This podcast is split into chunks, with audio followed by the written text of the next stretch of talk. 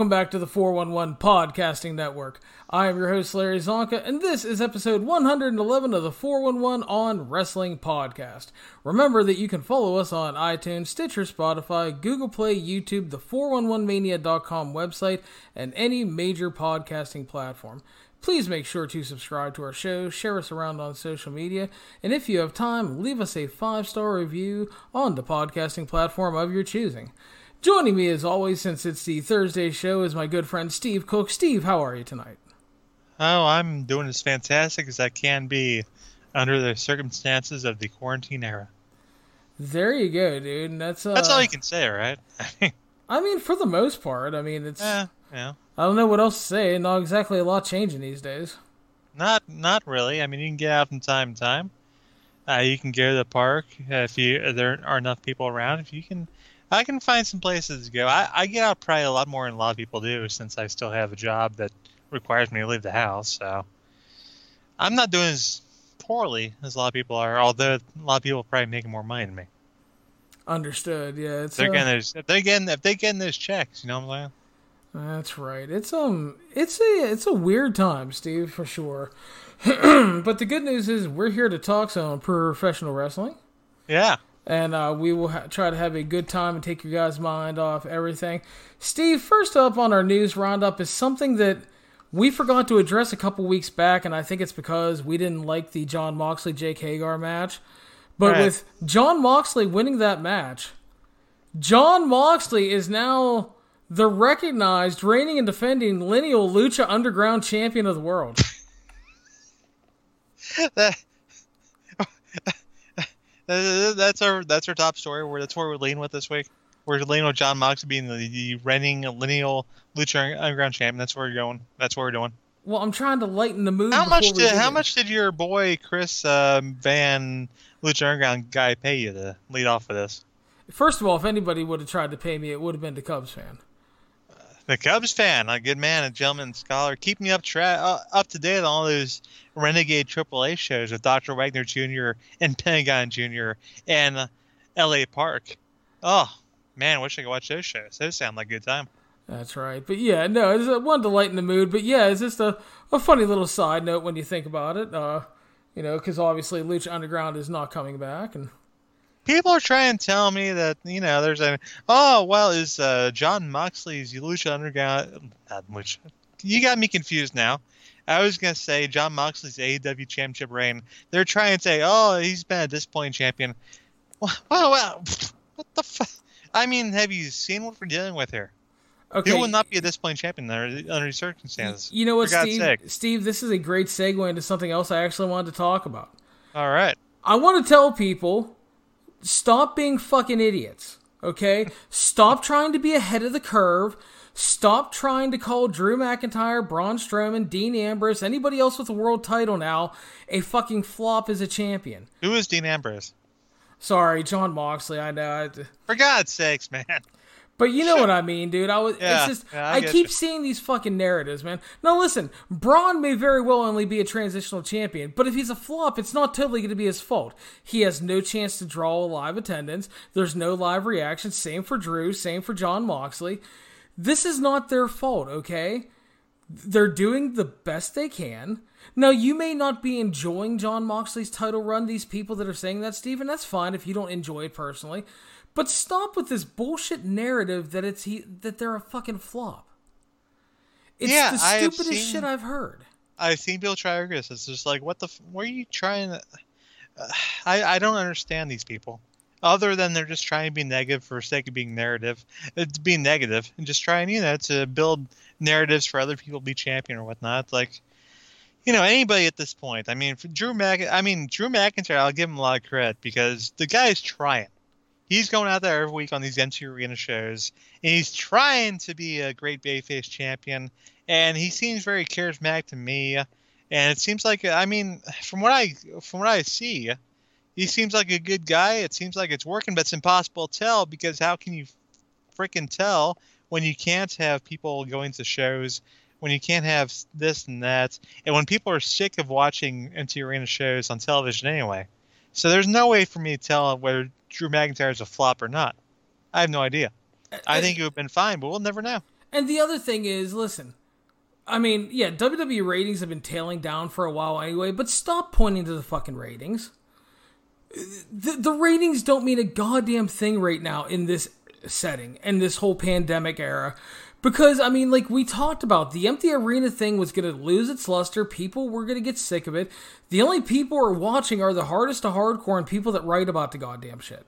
Yes. That's Okay. the only reason you and I are watching. That's for goddamn sure. So it's like, listen, it's like, stop with the whole, I want to be ahead of the curve and crown these people as horrible champions already.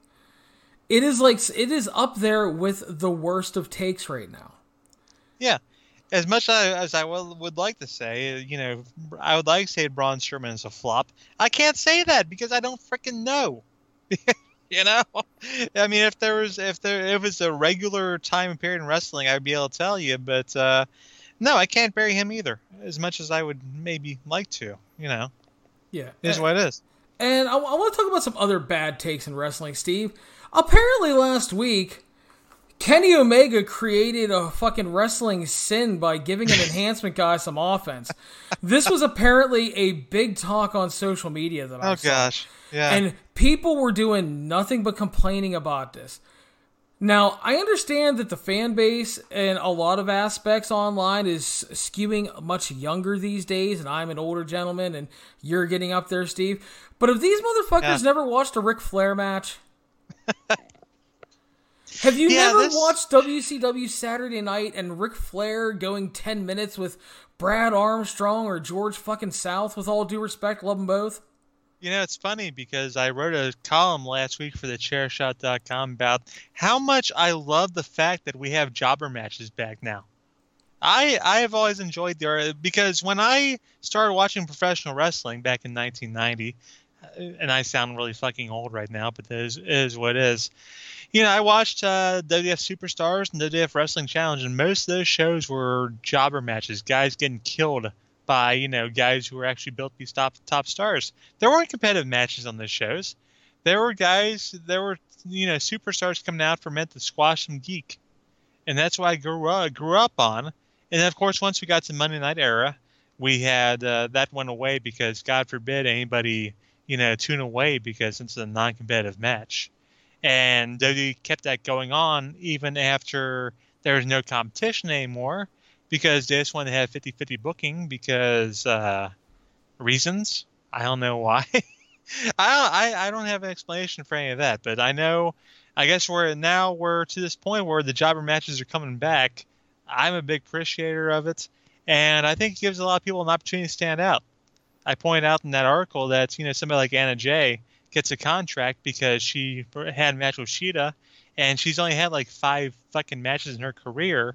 But she looking up against Shida, where it's like, okay, well, let's pick her up. Let's let's sign her. Sounds like a good piece of business. And all these people getting th- these chances. As far as Kenny Omega goes, and I'm getting to a point here, I swear to God. But Kenny Omega, you have to remember, Kenny is a executive vice president of all, all Elite Wrestling, along with uh, Nick and Matt Jackson, with Cody and all these guys.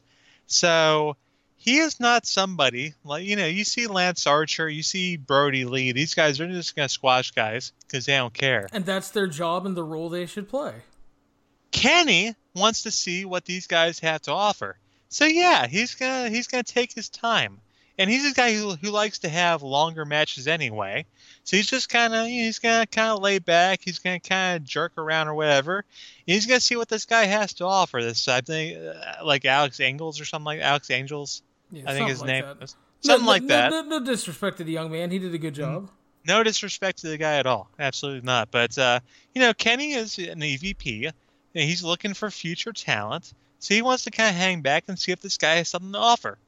Guys like Brodie, guys like Lance Archer don't care about that. So even from a kayfabe perspective, because you know we all know that those guys are vice presidents because they point out being the lead on these shows.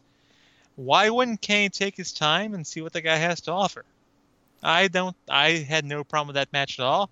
I know your good friend, uh, what's his name, uh, Ryan Leather or what, Lace or whatever the fuck. I don't know, something like that. Whatever his name is. And he had he had some kind of major issue with it.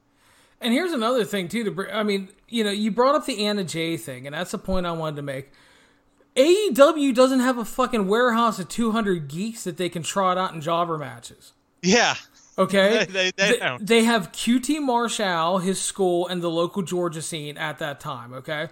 They did what they needed to do. They needed to fill some TV time. Like you said, Anna Jay got signed. Who knows? Maybe this young man impressed enough and he might get signed. You don't know Maybe. this is a whole different animal than WWE, and part of this is people being brought up on only WWE. And I'll tell you another reason that this didn't bother me. Because when Kenny Omega was on the rise in New Japan and he was heading towards the championship, Steve, do you know he worked an overly competitive 15 minute match with a certain young lion? Gave him a lot. Kenny Hmm. Yeah. Omega ended up winning in the end with, not the one winged angel, the V trigger. Okay. Do you know who this young lion was, Steve? I don't. Um, he was a certain gentleman named Jay White, which later on became the IWGP Heavyweight Champion. Well, there you have it. There you have it. You know, No, I'm not. I'm not saying. Eric Angels is going to win the AEW title, but what I'm saying is, look at Ric Flair. He was never hurt going 10 or 12 minutes with Brad Armstrong or George South or fucking Kendall Windham or anybody like that. This isn't going to hurt Kenny. I understand that people are like, well, Kenny doesn't feel like the same star as he was in New Japan. But then there's people that are acting like Kenny's having a fucking slew of bad matches when before the whole pandemic hit, he was fucking killing it here this year. He was, yeah, that he was on a roll, and quite frankly, you know, the people who are saying Kenny Omega was not a star in AEW, they're again put the rest because that guy was on a roll.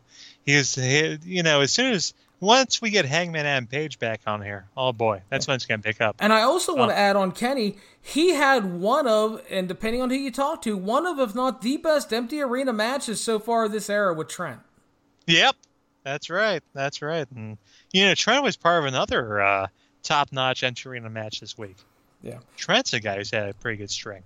But since we're talking AEW, uh, PW Insider, I want to give credit here, obviously, has some news on uh, the the last few weeks of TV and how they were written and everything. Uh, basically, the report says uh, the shows that were taped in Georgia were all written by AEW president Tony Khan.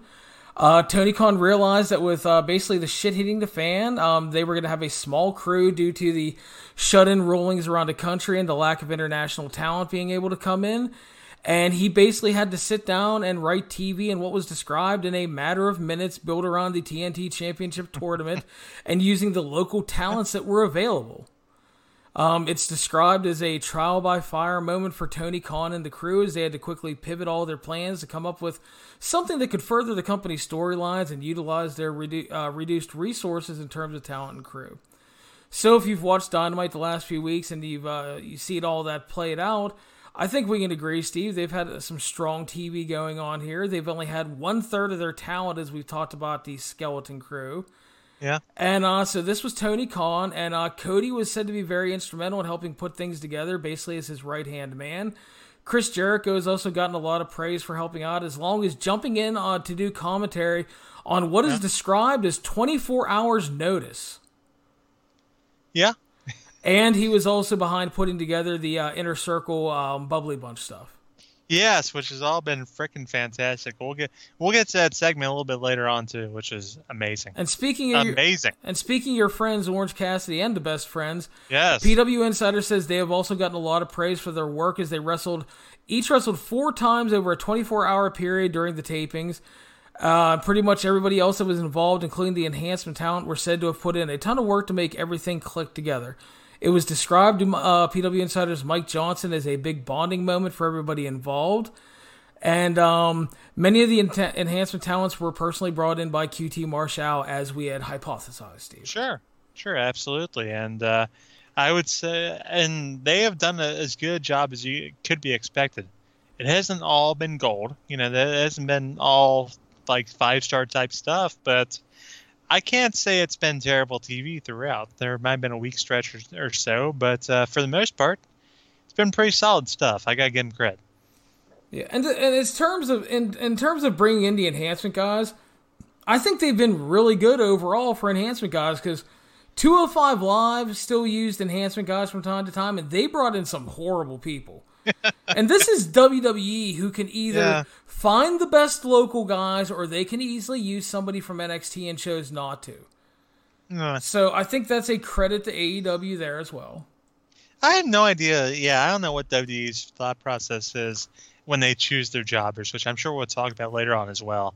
You know, whenever they choose somebody that's just going to go out there and lose, I don't, I don't understand the thought process. I just don't. It's very confusing. Like I understand using guys like Brendan Vink and uh, Denzel Dejournette who have never made NXT TV, but That's then, fine. I have no problem with that. Yeah, but then you have fucking Akira Tozawa jobbing in three minutes on Raw when he's in a Yep. tournament on NXT TV. That makes no sense. horrible idea. And I'm not even I'm not gonna hate on putting having Jinder Mahal beat him. That's fine because they're Bill and Jinder, and I think there's kind of some mileage in the Jinder and Drew McIntyre program because they have some history there. But fuck, why are you throwing Akira Tozawa out there for that? Have any other of the 50 guys you have hanging out there in Performance Center do that? I, I don't get it. And, and speaking of Jinder Mahal, that's a point I want to talk about. I, I would like to. I don't want to rant. I don't want to yell. Mm-hmm. I would like to kindly ask a certain segment of people online to please stop it with your Jinder Mahal shit. It's not funny. He is not a big star. He is not a good wrestler. He did not draw as champion. You're not funny. If you believe it, I guess that's fine in your own little world, but quite honestly, if you seriously believe Jinder Mahal is a major star and a blockbuster guy that's going to make a ton of money, that is a good professional wrestler, you don't know anything about professional wrestling. I'm sorry. I I'm don't want to be rude. I'm not I'm saying that you're he- wrong. You can get a I'm challenger he's month. fine for like a Raw program of Jinder with uh, Yes. Drew McIntyre. There's a there's some history there. They can build that up for a week or two and have a nice little TV match. Is what I'm saying. No, and I agree with that. That is fine. But there are people, Steve, out there that believe that Jinder Mahal is some kind of fucking icon and legend. and it is, I am sorry, I'm not trying to be insulting. It is the stupidest shit I've ever heard. Not everybody has to be an icon legend, and I think you know, and I say that Jinder's fine for like that mid card heel mid card heel type role. You know, I'd rather see Jinder Mahal tried out there than King fucking Corbin at this point. I mean, I don't necessarily disagree about- because how do you King like? Corbin Yeah, I mean, I mean, you want to see Jinder Mahal, King Corbin? Now I know that's like a coin flip, and like that's like heads I heads. That, that's win, like that's like do I watch Shawn Spears or do I watch Dex- Dexter Lumis? And I'm sorry, I'm Oh picking, my and god! I'm sorry, I'm gonna pick Shawn Spears over Dexter Lumis though. Oh my god! I was so pissed off when I was I was watching the I you know Shawn Spears comes out to face some jobber, and I'm just like. I don't need to see this. I flip over to NXT. It's fucking Dexter Lumis. Like what? God, what? I can't. So I had to stick with Shawn Spears for God's sakes. Because for God, I mean, are we still? And are they still? Are they trying to push Dexter Lumis as something people want to see? Allegedly so, Steve. Good God! So Don't No. give me. Uh, yeah, but Triple H is a genius. He's a mastermind. Let me tell you. Sure. Yeah, So- absolutely. So anyway, we probably should have started with this one, but uh, I, did, I wanted right. to lighten things up to begin with a little bit and have some fun. But uh, Yeah. there are rumors that WWE is reportedly, allegedly, in negotiations to sell either the network or the whole company to either Fox or ESPN. Steve, Well, why wouldn't they be? Did you see Vince this past Friday night on SmackDown? looking rough. Yeah, he's got to be looking. I mean, yeah, let's let's be honest here. They got to be looking for that deal. I mean, if you're like, I mean, if you're thinking like uh, Vince, who is uh, not looking good, not looking in great shape, not looking. I mean, as much as the Wall Street people want to tell me he's a mastermind and a genius, I saw him on Friday night. He didn't look great. He didn't look good. And you know, why wouldn't you try to sell out to one of the bigger companies and hope they give Triple H and Stephanie a good job? That sounds like uh, that sounds like good business to me, good sir. Do you think it actually happens, say, within the next two years? Legit. Ah, it is very tough to say. Um, I don't know how the, uh, especially since you know with the with the virus and with everything going on with the economy being what it is, they're not gonna get. It's tough to get that UFC deal now. You know, maybe if they tried a year ago, they could have got a couple billion dollars, and now it's gonna be tougher to get a couple billion dollars. because you know Disney and all these people are looking at the bottom line. There's stuff being shortened up, so yeah, I don't I don't see it happening at least the next couple of years. Yeah, I don't feel it happening either. I think it's just it feels like a bunch of bullshit right now. The only thing that makes me feel that it's possible at all as is due to the current state of live sporting events. Yeah. ESPN and Disney might be looking at something to fill up ESPN with for a while until things really get going. And if you bundle in the network with the Disney Plus and ESPN Plus stuff, You it's, know. it's a stretch. It's I- a str- I see what you're I see what you're saying, but it's, it's still kind of a stretch right now. No, I think it's a stretch too. I'm saying that the only thing that makes me think it's a very small possibility is that. But yeah, that's been uh, making the rounds this week, so that's uh I guess it is what it is, Steve. Yeah, I mean, and good lord, I wouldn't blame. I wouldn't blame them for trying. For God's sakes, I mean, unfortunately, they missed their window. Quite frankly, Yeah. when they had their stock price up around hundred, you know, that would have been a good time to sell. But uh, yeah, they they missed it. So, Steve, I, I do have bad news for you. I, I know this one's going to hurt you. Your good, close personal friend, Cain Velasquez, has been cut by the. WWE. Yeah, that that that one hurts. Man, did that guy have a stellar run with the company or what? Oh man, he did so many great things for that company.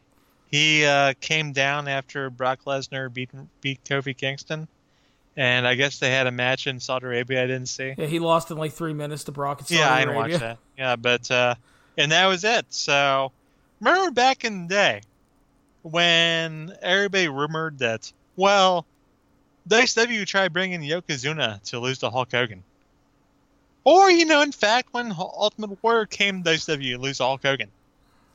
So Cain Velasquez came to WWE to lose Brock Lesnar. That's what happened, right? Yeah. Yeah, that's the deal. Al Isaacs is right on top of that shit. He's telling you they're just gonna bring in this Cain Velasquez asshole to lose to Brock Lesnar, and that'll be it. That's what happened.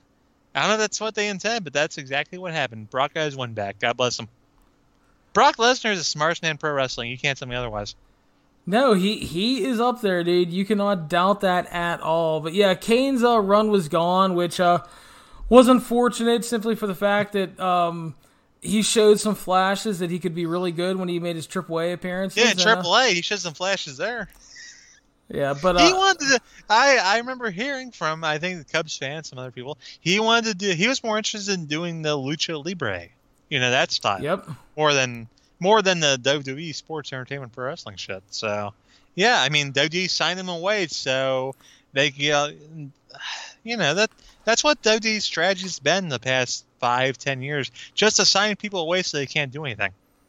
Yeah, and that's the thing. They they brought him in because they wanted to get Brock that win over him and tell Yep. that story. But the other part is, like you just mentioned, Triple A was going to be doing stuff in the U.S. with them. They didn't like that.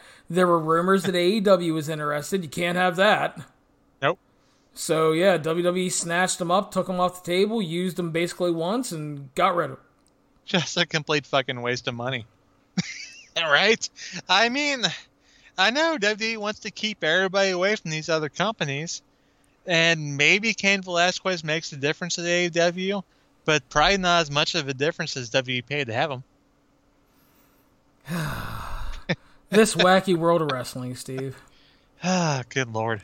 Speaking of releases, we had all those releases recently, and the word going around right now is WWE is basically looking to grant releases to just about anyone who requests one. Well, we'll see about that. I mean, that's my we'll thought process at first because, yeah, like, we'll if, if the that. big dog walks up to Vince and says, "I want to release," he ain't releasing Roman Reigns. Is Roman Reigns still? I have not heard Roman Reigns, name in several weeks. I don't know. Is he still alive? Is he still? I don't know. The big dog is chilling at home with his uh, lovely pregnant wife and uh, saying, "Fuck off with all this shit." Well, that's well he should be. That's right. Uh, Steve, I don't know. you know, Steve, we um, yeah, I don't have much to say about that because I kind of doubt they're going to release a ton of people. Plus, if you're under contract right now and making money, I don't think you really want to hit the market unless they they forcefully release you. Yeah, yeah, and w- and we'll get to a point later when we're talking about Drake Maverick and that that whole fiasco, whatever the fuck is going on with that. So, Nice. Steve, we've talked about this before. You've uh, watched the uh, WoW Superstars of Wrestling along with myself. Sure. Um, you remember on that show a, a young lady who we used to see in Shimmer by the name of Nevaeh tagging with Jessica Havoc? Yes, absolutely. Nevaeh, the uh, oh, one had she was also part of the uh, Ohio is for Killers uh, team with uh, I forget which Chris she's married to, but She's uh, uh, know, married to them. Jay Christ. Jay Christ. Okay, she's I know she's married to one of them. I But, know uh, she's with them and Sami Callihan, all those people. Yeah, she made her uh, Impact Wrestling debut on the Rebellion special on Tuesday night. Uh, appearing during a Havoc Rosemary match, did not get involved, just kind of standing around teasing. So, uh, Steve, you think that's a good pickup for the old Impact Wrestling? Well, it's a logical pickup. I mean, you're looking for uh, different talent, and uh, I think Nevaeh. I mean, with Nevaeh being closely united with the Crist brothers, that's an obvious pickup to make. It only makes sense. Plus, I you can see- obviously tag her with um, Havoc. Sure. I mean, that's a tag team right there. That might be a future feud. You don't know, but uh, you know, I, it's always good to look within uh, the family, within uh, personal relationships and whatnot. I I don't blame her for that at all. And she, from what I've seen, Nevaeh is a perfectly competent wrestler. So good for her. Yeah, I think it's definitely a solid addition to the roster. Uh, Steve, you know, a while ago we talked about Impact Wrestling. They were going to do the TNA special over WrestleMania weekend, which unfortunately got canceled during the whole pandemic and everything. Happens. And uh, they had shot, though, a uh, one hour quote unquote TNA special that they aired the week of because that was going to be part of the build for that special. Um, and apparently it did very well on AXS TV. Uh, people at AXS TV and Anthem were very happy with the special. And apparently they're wanting to add more TNA into the current Impact product. Yes, apparently they are. From what I've uh, what I've seen and what I've what I've heard. Yes. And that was uh, part of the build of that special was Moose running down former TNA geeks and beating them. And then on last night's uh, Rebellion Part 2 special with no world title main event, Moose came out dressed as the Ultimate Warrior, basically. And he's done like homages to Randy Savage in the past, too. He came out dressed as the Ultimate Warrior, wearing the TNA Old School World Championship, Steve Okay. claiming he was the TNA World Champion, and they had a main event with him, Michael Elgin, and Hernandez. Moose won, and he's basically proclaiming himself the TNA World Champion. Steve, what do you think of the idea of bringing in some TNA to Impact? And rumors from, according to PW Insider, are this could lead to possibly them doing another hour of TV on AXS TV, maybe just branded as TNA or just mixing it in. What are you thinking? I'm gonna tell you my true honest thoughts on this whole situation. As far as my nostalgia for TNA goes, let me know when they bring in the NWA World Heavyweight Champion. There you go. Because the best era of TNA was when they had the NWA titles. Am I right? Am I wrong? Come on. There was a lot of good stuff during that time that I That's liked. right. That you know the best time of TNA was when you had when they had the NWA World Heavyweight Champion. Whether it was you know as usually Jeff Jarrett, whether it's AJ Styles or Christian Cage had some time at that was Kurt Angle. You know that that's kind of part of what what made TNA kind of you know as kind of ridiculous as it got from time to time during the early days. Part of what legitimized this brand was that the fact that they had even though the NWA title had been, you know, kind of bastardized over years, it still kind of counted as like, you know, a legitimate. Are you besmirching the good name of the Colorado kid, Steve? Yes, I am. I'm besmirching Colorado Kid. Absolutely. Colorado Kid, if you hear me, I'm besmirching you. But, uh, you know, as much as they've been besmirched, the NWA title still has a certain meaning to certain people like you and I. And certain people, I mean, people watch the NWA Power Show right now, for God's sake. So that's kind of the, I mean, honestly, the most, the best period of TNA for me was when they had the rights and the access to the NWA World Heavyweight title. So, So- what, so what you're saying is you want to see Impact Champion Tessa Blanchard versus Yes. TNA Champion Moose versus NWA Yes. Champion Nicholas Aldis. Goddamn right. That'd be awesome. All right, there you go. All right. Book the territory. Steve. That'd be good stuff. I'm okay with that. That'd be that would be some good stuff. Hey, and, And, then the and the winner could be the mega champion. and hey, and Nick Aldis obviously has history in TNA, so yes, he does. So bring them all, bring them all together. Get uh, Anthem. Uh, well, Billy Corgan still hates him. I was gonna say I don't think Billy Corgan's gonna be working with them anytime soon. Yeah, that's kind of a problem there. So that's the kind of situation. But uh, no, I have no problem. I mean, especially if Tessa is not of if Tessa Blanchard's not available to work shows right now, then fine. You have a different world champion. Have have Moose have a belt. I have no problem with that. Yeah, I, I mean, I, I mean, not like Jordan Devlin getting pissed off about people having different championships. It's all right. Yeah. I, I think at the very least it's creative. They're trying to make the best of a bad situation. It plays into the character Moose was doing. And hey, I mean, I don't have the numbers for AXS TV because they don't make the normal Nielsen ratings and everything. Right. But I mean, if that special did good, yeah, that's and, what they say. And sure. if the rebellion thing ends up doing good with the Moose angle and stuff, it, at least you try, I guess. I don't think they would say it did a good number just to just to blow smoke up their asses. You know, I mean, if it, if it did bad numbers, they probably would just uh, sweep it under the rug, right? Well, you would think so, but I'm saying, yeah, like, I said, I don't, I don't have actual access to the numbers, so I can't verify. But so what I'm I saying assume is, that they probably did good for them. I, if, I have no reason to not believe them. So, but we'll see what happens there. Like I said, it's it's at the very least interesting, and I will give them credit for that. I thought the Rebellion show last uh, on Tuesday was a like kind of a low level good show. I think overall the two shows were really solid. They made the best of uh, the situation with uh, you know they didn't have the world champion there. They didn't have one of the world champion challengers. They didn't have the knockouts champion. They didn't have her challenger. They had to rebook a lot of that. They did the best. I think they were very smart making it a my suggestion was either making it a TV special or putting it on the Impact Plus service because you already have subscribers. But I mean, yeah, that was the best that they could do with that. So I think it was a smart move. And um, again, you have to do what you have to do during this time frame. You know. Yep. Nothing. It's the same thing as having an interim X to an interim NXT Cruiserweight Champion. Yeah, it's the same right. same kind of thing. And eventually, you know, once we get everybody back, we can have the unification match. That's right. Or you can have a different brand on a different night. You know, if you want to make more programming and employ more people, I'm not gonna argue about. I'm not gonna complain about it. That's fine. Yeah. So the last thing in the news roundup, and this is credit to the old fellas at Voices of Wrestling. Uh, here's the skinny on the AEW stuff coming up here. Um, AEW, we go live next week, Steve. May 13th is taped. May 20th is live as it's the go home for Double or Nothing and the post double or nothing schedule is to be determined at this time. Tony Khan has confirmed that these shows will not have full crews because the international talent are still unavailable, and anybody mm. uncomfortable with participating in the shows can continue to be excused as they have been already. He expects to have double the talent available to them as opposed to the Georgia tapings. And um, he noted that AEW has to continue to uh, provide new content to not default on their television contract, because right now, along with the pay per view, that's their only revenue streams because they don't have live crowds anymore. Steve, they're live next week, May 6th. Do the revival debut because they have no non compete clause? oh, man, I, I would like to see that. That'd be pretty good. They've already got their new t- tag team name and all that, so I wouldn't be shocked. And if the if the California crew can get out to uh, get out there, I could see that working. Well, I think they are because I mean Kazarian's on the show next week. Ah, fair point. They did announce Kazarian in a match, so maybe we'll see all these guys.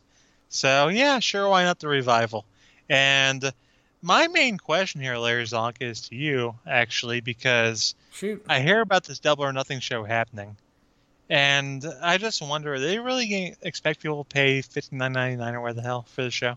I I don't know. I mean, I, I assume they're charging, and uh, pay per view companies are the one that set the price, so it's probably going to be the normal go? price. Yeah, how's that going to go? Do you think that's going to work out for them? Um, I think it's. I think it will end up being okay because I think they have a very loyal fan base. I don't think they're going to draw 100,000 pay per view buys like the last several pay per views. I think they will do a okay amount of buys, but um, again, I mean it's not preferable in this time frame to do the show, but unfortunately, they have a contract with pay per view providers. And if they don't provide the set number of pay per views in the year, they default on that and they lose out on money. And considering they have no live attendance, and I'm sure merchandise sales are probably not likely doing extremely well, just online only, they have to fulfill the TV rights contract. They have to fulfill the pay per view contract. I don't like it. I don't think it's great, but it's an unfortunate uh, side effect of doing business with uh, Turner and the pay per view companies. Yeah, and for I mean, I would say for the most part, doing business with Turner has done pretty well for them. To be honest, you know, oh, it has. I'm just talking in terms of. I mean, yeah. I think ideally they would they would have liked to just bulk tape again, but I also think they feel the pressure to freshen things up to head into the pay per view to try to do as many buys as possible. Unfortunately, Big Daddy Vince got it cleared for them. They got it. You know, Linda gave them all the money where the fuck they didn't. You know the we know Linda passed some money to the Florida governor to make things happen. So, and then the AEW's gonna pussyfoot and back back and follow them in there. So I don't know. It's just uh, that that felt kind of lame to me. You know, you know, uh, doesn't it, doesn't seem kind of lame that you know once Vince puts the bill for everybody going to Florida that you know eventually AEW kind of feel it follows them in. Doesn't seem kind of cheesy.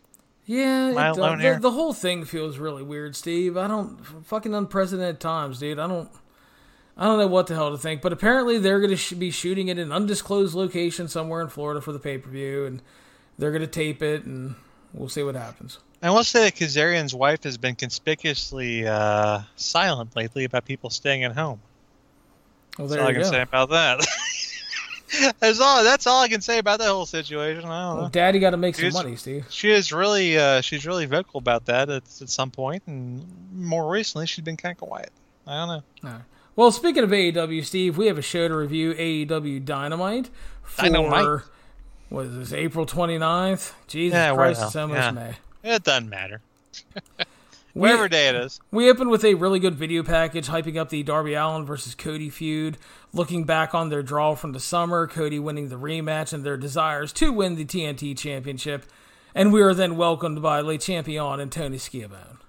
Yes, yes. Uh, the best announced team in the business. They are very damn good. I'm telling you, nobody else better win those awards when it comes up in December. So we opened up our first match in light TNT Championship Tournament semifinal match. Cody Rhodes defeating Darby Allin at just over 20 minutes. Steve, what did you think of our opener for the night? Uh, I love watching these guys wrestle. I have I've watched all their matches so far. I think they have they have awesome chemistry with each other. I love kind of the. Th- I mean, I mentioned it. I think last week when I was talking about we talked about Darby Allin versus Sammy Guevara, and it's kind of the three way deal with Cody and with Sammy and with Darby. It's like it's just they all work with each other just fantastically. So I loved watching that. And uh, they had some good stuff going on. There were some a couple interesting spots. I saw where Cody uh, kind of took his wife out, and they tried to blame Darby on it, but no, Cody just took her out. That's what happened there. I also noticed that Darby distracted the referee while Britt Baker attacked Cody with her shoe. Did you notice that? I know. That was kind of a little curious, right? All kind of shenanigans going on. Yeah, is, is there some? They might be in cahoots, Miss uh, Britt Baker and Darby Allin. I don't know. It seemed a little interesting they, to they, me. They, they seem like two people that would hang out socially outside of wrestling. They're, they're good people. That's so right. I understand it. they seem like they both seem like good people, so I would see that. So, uh, but yeah, good stuff, and. Uh, oh man, just when it looked like Darby's going to get the upper hand. And I was rooting for Darby here. Why not? Because I'd like to see Darby get the big win over Cody. And he winds up hitting that coffin drop, and sure enough, Cody kind of rolls him to a pinning scenario. And, ugh. You know, so Cody moves on to the final, which makes sense. And uh, I think you're. I think uh, I think that Darby Allin's long-term kind of story here is when he eventually finally gets that big win over Cody. It's kind of like how Tommy Dreamer couldn't beat Raven forever and ever and ever, and finally Tommy Dreamer gets a win over Raven. And I think that's kind of what they're going for here, where finally, eventually down the road, Darby Allin gets that big win over Cody. I think so as well. Um, I, I enjoyed this one tremendously as well. I thought it was really good. I thought the match had a really strong structure to it. I thought both guys got the shine. I liked, uh, you know, Darby stole crossroads at one point. Cody tried to do the uh, coffin drop as yeah. well. Uh, I kind of like when you get deep into a feud. Not only do you play off of past matches, but you eventually get that string where both guys start to steal each other's shit a little bit. Yeah. I, I like that. Uh, Darby again continues just to show his growth as a performer. He's really good. And like you said, Cody winning, it makes the most sense. I saw a lot of people shitting on the finish, Steve. Yeah, I, and I can understand why. It's, it looked a, it looked a, a little bit lame. I'll be honest. Yeah. I think it could have been done a little better, but I didn't think like people were like, oh, it made Darby look so stupid. I was like, I don't think it necessarily made him look stupid. It's just, you know, Cody got one up on him. Cody's the experienced guy. And I And think it kind that- of builds up for later on when eventually, you know, it's part of the whole. I think that that's the whole story we're leading into, where Darby can't beat Cody, but eventually he finally gets that win. Yeah, and when he beats him, hopefully it will be in front of a crowd. I think that will get a monster pop. Yeah, yeah. So we got another uh, really good Scorpio Sky video package uh, talking about how he got into SCU. He didn't want to be just the third guy in an established act since Daniels and uh, Kaz had been together so long. They helped him a lot. Talks about getting his world title match, something he thought he'd never get, and um, he basically said that he just doesn't want to be the best. He wants to be a fucking legend. So good on Scorpio Sky. I like these Yeah. video packages. Yeah, good stuff. Good stuff. Your good personal friend and salt of the earth, MJF, arrived, Steve. Yes. Video Oh, package. that poor bastard. The- he he uh, he, he wasn't looking too good this week. well, the Let's be good news is that he had rehabbed his horrible hangnail injury. and the doctor had never seen anyone come back from death's door to recovery in such a fast time. Yeah. He now has the strongest nail in the history of nails, and he got TV ready. Hmm. but Steve, unfortunately, he was MJF is a clean shaven young man. He's the salt of the earth, and he, he injured his neck while shaving. And a normal happens. a normal man would have bled out from such a fucking injury, Steve. I will tell you this. yeah I'm, I'm sure. But he survived, and uh, he wanted to uh, be back and wrestle in front of six or seven of his most trusted peers next week. Huh. And he Which said ones? said he will be back for us because he loves the fans. He is the light in the darkness that is better than all of us. I think he just wants to perform in front of Pineapple Pete. You think so? I think so. I think he wants to perform in front of Anna Jay. Well, I mean, I, I'm just saying. who could blame If I, man? if I was MJF, is uh, that's where I would be. Go- that's where I'd be directing my attention. Is all I'm saying about that whole situation. So, but MJF, Not trying uh, to be, not trying to be a, you know, a uh, pervert or anything. I mean, I'm just saying. I get what you're saying. She's a lovely young lass, Steve. Yes, yes. Um, so here's the thing. I saw somebody brought this up. Has MJF started to surpass the old RNN updates with these past two videos? Because they've been pretty good. Oh, that's pretty. That's a, that's a tough, uh, tough nut to crack right there. I only hope that it doesn't lead to MJF being bore, boring for 20 years. oh Christ, I know. Uh, did I just say that? Yeah, I just did. That's all right. Uh, speaking of MJF, the Wardlow was in action next, Steve.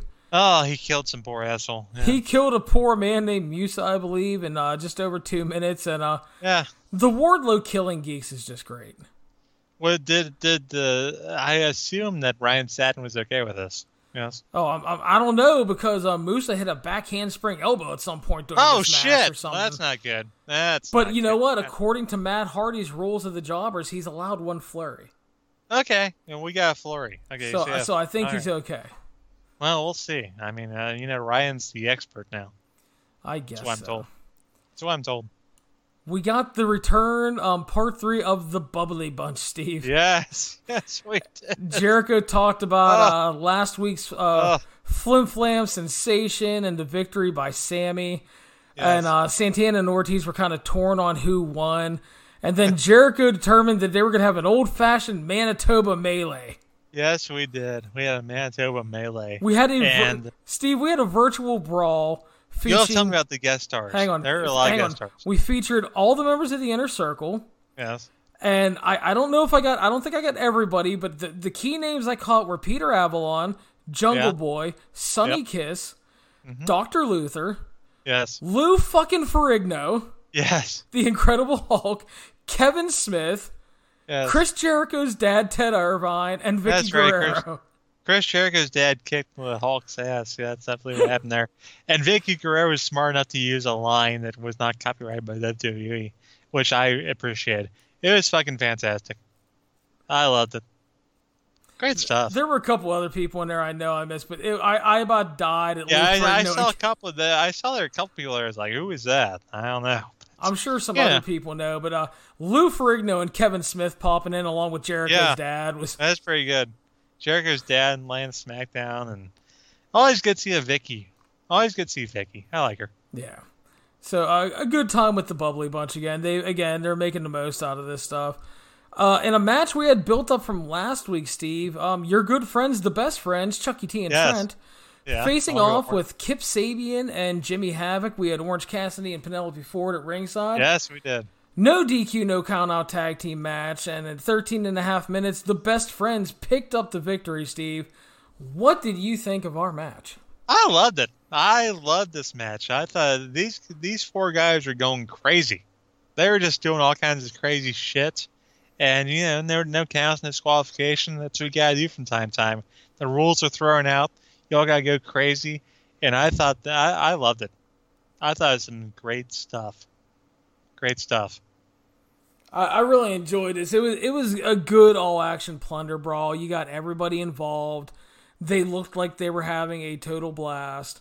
Um, it, it- everybody worked really hard, and uh, Yep. Chucky T killed a man with the awful waffle on a chair to He win really. Goddamn. there are a few, yeah, there are a few spots in that like, like what the, f- good lord. they're just they're having a lot of fun out there. They're killing each other. They're having a good they're having a good time, and you know Orange Cassidy doing his business. Penelope Ford looking, well, like Penelope Ford. Good lord. Yeah. Are you kidding me? Right? Exactly, dude. I mean, Oh man, fun times, fun times, and the best friends have obviously emerged as the top contenders to the tag team championships. Whenever we can get a tag team title match, I think, I think the best friends are probably next uh, team in line, and they might not be next tag team, tag team champions. I mean, it feels that they're next in line for sure. And uh, I, I again, I thought this was good. I really enjoyed it, and I will say from everybody involved, including uh, Orange Cassidy and Penelope Ford, a pay per view caliber effort in terms of just overall Yeah. effort here, man. Absolutely, there, there, that's some, that's some good shit. Might have been my personal match of the night. There you go. But yeah, it was definitely good stuff. A lot of fun. We got another Britt Baker video package in her dental office featuring a cameo from former TNA Impact star Rebel as her makeup artist, which Yes, she actually is a makeup that? artist and does makeup for AEW a lot of the time. Yes, she does. So that that is a little interesting to see. So Britt kept calling I her like her. Reba. Yeah, Reba. and then uh, had to pull her aside and remind her to call her Dr. Britt Baker. and then she's like, "Listen, if you want me to make you into anything, you will put me over Bravo." Which led to Reba putting her over big time and Britt That's approving. right. and then uh, Britt started uh, to do her lesson for the day, hyping her social media, mocking people that wear glasses to look smart, as well as fat Uh. people and te- people with bad teeth. And in every picture, she was Yeah. making fun of poor Tony Schiavone, Steve. How about that? Yeah. I mean, as as kind and gentle as Tony Schiavone has been to her the past few weeks, he was the focal point of all these lessons. I'm not sure what's going on there. I mean, maybe my, it might have been one of those kind of things where you know, you know, sometimes you try and encourage a friend to lose some weight or something. Maybe that's what she's trying to do with with Tony. Maybe she's trying to encourage the guy. You know, maybe he can lose a couple pounds. I don't know. My, my, my heart was broken for Tony, but I will say, and I mean this in the most complimentary way, Britt was wonderfully bitchy here. It was great. She's so good. Ah, yeah, she's she, uh, you know, ever since she made the heel turn and got hooked up with uh, Tony and uh, started doing this stuff, it's it's been fantastic. Love her. There you go. So next up, Shawn Spears defeated Baron Black three minutes via submission, using the C4 and then finishing with the sharpshooter. Steve Shawn Yeah, Spears expanding the repertoire. Shades of Brett the Hitman Hart back in the day. Absolutely. And Chris Jericho put him over as a fine, good-looking, technical wrestling young Canadian gentleman. I wouldn't, I don't know about young, but uh, everything else is that. Well, compared to Jericho, he's young. yeah, compared to Jericho, sure, absolutely. I mean, and I'm not, uh, that's not a dig, that's just the truth. I mean, I think Yeah. Jericho has like 11, 12 years on him, so. I'm sure he does. I'm sure he does. But uh, as I mentioned earlier, unfortunately, uh, the thing uh, uh, against this match on NXT was Dexter Lumis. Yeah. And again, I will take Yeah, Shawn Spears over Dexter Lumis. Absolutely.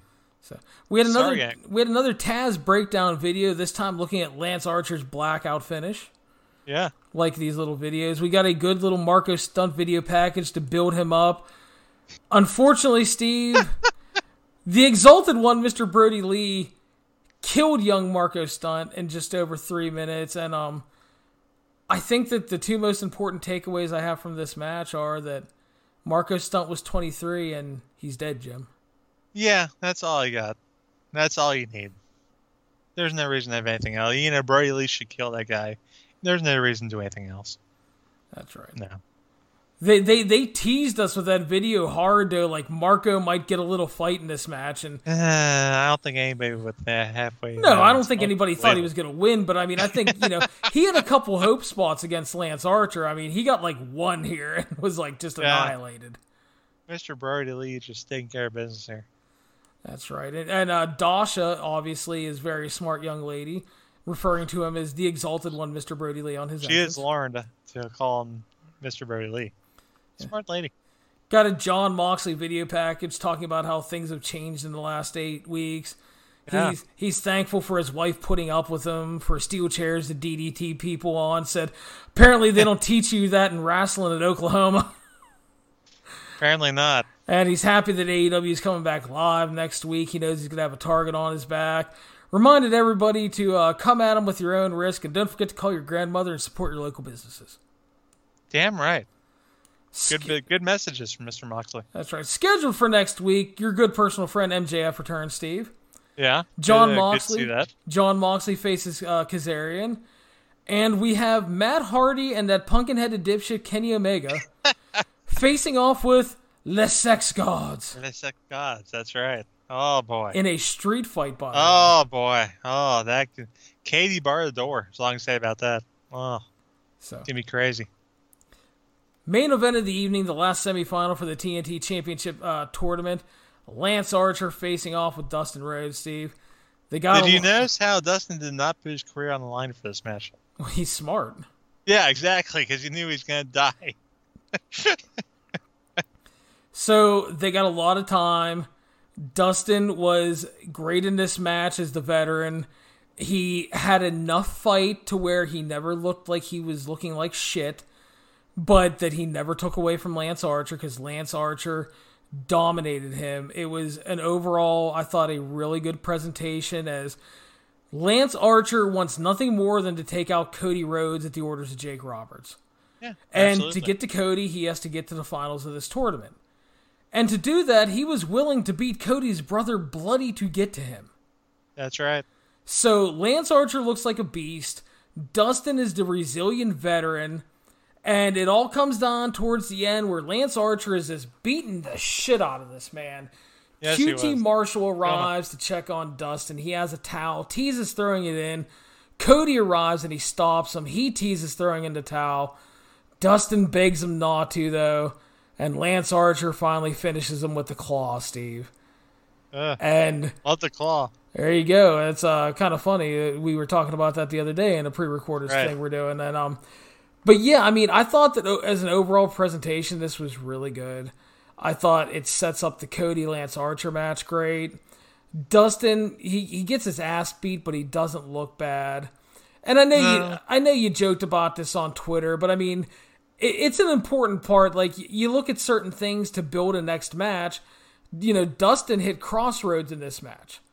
Lance Archer was like, "Fuck off with the crossroads" and kicked out at one. Yeah. So obviously, that those are the little things that like, what is Cody going to have to possibly do to win? Because we've seen him win with crossroads, we've seen him use cradles, we've seen him use the Cody cutter, the figure four. What is he going to have to do to beat this man who is running through people like nothing? I mean, he killed a job guy, he killed Marco Stunt, he largely destroyed Colt Cabana, he gave Dustin Rhodes an extended beating here and bloodied him. Yeah. So I mean, I think it sets up for that match really, really well.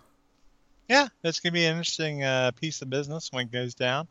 And uh, yeah, I thought this was a largely good match. I mean, you could have shaved a little time off, but uh, you know, at the same time, you got to fill time, right? So it is it is what it is during this quarantine era. You gotta have some stuff to fill some time, and it's a little extra of Lance Archer being up on Dustin Rhodes. So, and no, it doesn't hurt Dustin. Doesn't Dustin again doesn't get hurt at all No, because at this point he's he's pretty much un- untouchable with this audience. I would say he really like- is, and he do anything to that guy, it's all right. He's Dustin. It's all right. And here's We the thing, care. like I- you know, we've talked about you have to be careful with the empty arena matches going long. But if you look on this show, look at the people they trusted to go long. Cody and Yeah. Darby, who have a great chemistry and have worked together a couple times already. Yeah. And Dustin Rhodes, who is a legit veteran that knows his shit and everybody loves, and Lance Archer, who is a really great monster. Yep. So they're trusting the right people with it. And then the other match that went long was not long as these, but like longer was the best friends tag Yeah. and Kip and Jimmy Havoc, which depending on your taste, dips, you know, it's good. yeah, I was gonna say depending on your taste, maybe you know your favorite match of the show. Like I, I think Darby and Cody was my favorite match overall, but I wouldn't Yeah. argue with anybody that loved the uh, the no DQ tag because that was a good. I went with the business. tag myself. Yes, So I thought that was a little bit better myself. But although as much I did love that Cody and Darby match, and I will love to see more matches from them. So, but I think it's um it's trusting the right people with the time is the key during this thing. Mhm. So that's uh that is AEW for the night, Steve, which means we have to talk NXT now. Also April Yeah. 29th from uh from uh wherever the hell the performance center I The guess and um Performance Center in Orlando, Florida. Beth and usual. Mauro are back on commentary. Yeah, how about that? And uh, Mauro emerging from the ashes. That's right. A little So, surprised by that. yeah, we started off with uh, a cruiserweight championship tournament match. Isaiah Scott facing off with El Hijo del Fantasma. Yeah. Swerve Scott picks up the win, 11-20 via pin, Steve, and um, both men are now one and one in the tournament overall. What did you think of our opener? A little surprising to see the result there, but uh, at the same time, I think they want to have some drama heading in, heading into the final matches. So Scott getting the win here would make sense for that. I mean, uh, you know, as long as long as we're in the era of 50-50 booking in WWE, you might as well have the, all these guys trading wins, right? You don't want to game Bay over too much. Well, that would be unfortunate, wouldn't it? Why would El Hero de F- del Fantasma need to win too many matches? That that would be a bad idea. Pretty much. Uh, I was Yeah, um Why would you do that? I kind of figured Scott was going to win because I thought we, you know, WWE, we had to make it all interesting. And I mean, sometimes I just think you need to book guys as stars and have them win. So I mean, No, you know, I mean, yeah, that would, but that makes too much sense, though. Apparently, I mean, if if we're, I'm, I think I'm a big fan of uh, uh Fantasma slash King Cuerno. He's fucking great in my book, and I would push him to the moon. But uh, maybe I'm wrong. Maybe he should be just uh, the 50-50 guy. I don't know. well, we're going to find out. I thought it was a good little opener. The tournament continues, which has been a nice thing to have on NXT to fill some time. Yeah, we got another match. Uh, we got another match later on too. Dominik Dijakovic cut a promo about Johnny Gargano bitching Yeah. about the establishment who put him in all those takeover matches instead of uh, Johnny wants to back up his words next week and they're going to have a match. Is is uh Dijakovic gonna bring his wife?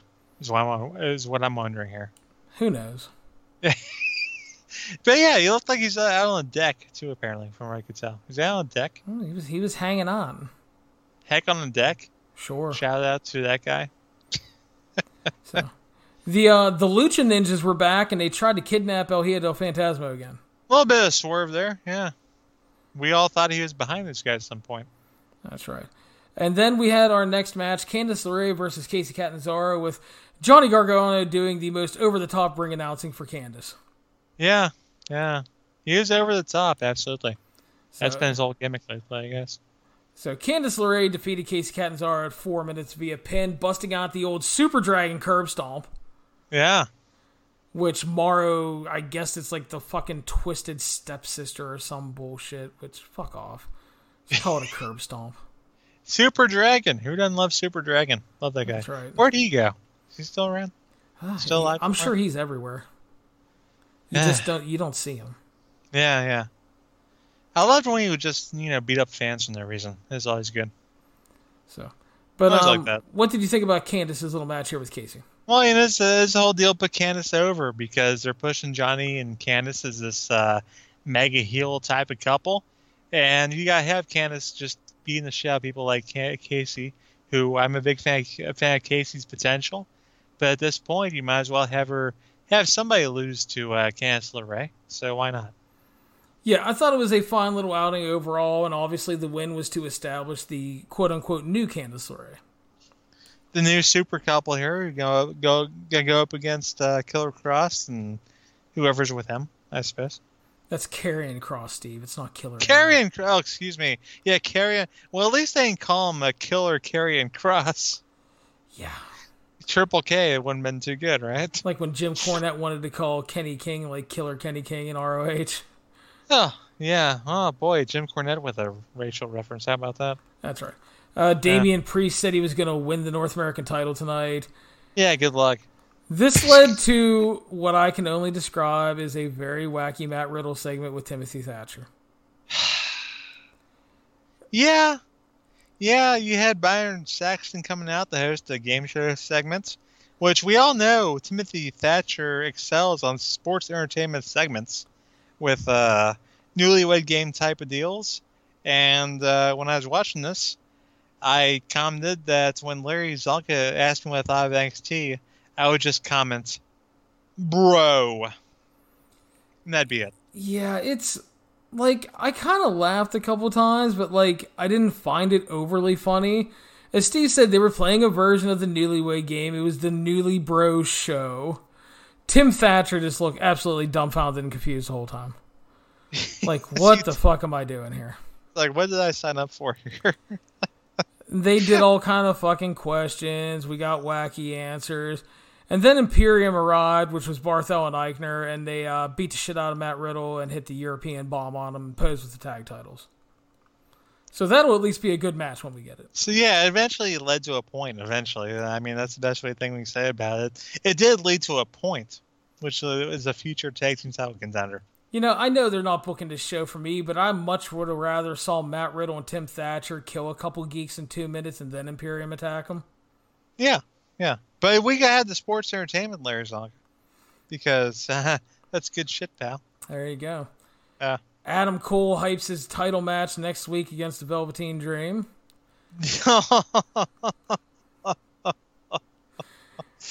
oh man, the Velveteen Dream. Can we even can we even talk about that at this point?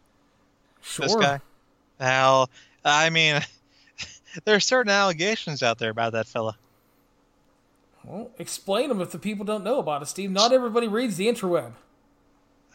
If you if you listen to the show, you know about the allegations about how there's been some speculation about him sending some pictures and some whatnot to uh, some underage folks, and that's that was a whole deal on Twitter, and uh, you know it's not been followed up on at this point, but uh, doesn't look good for a good friend, Mister Velveteen Dream.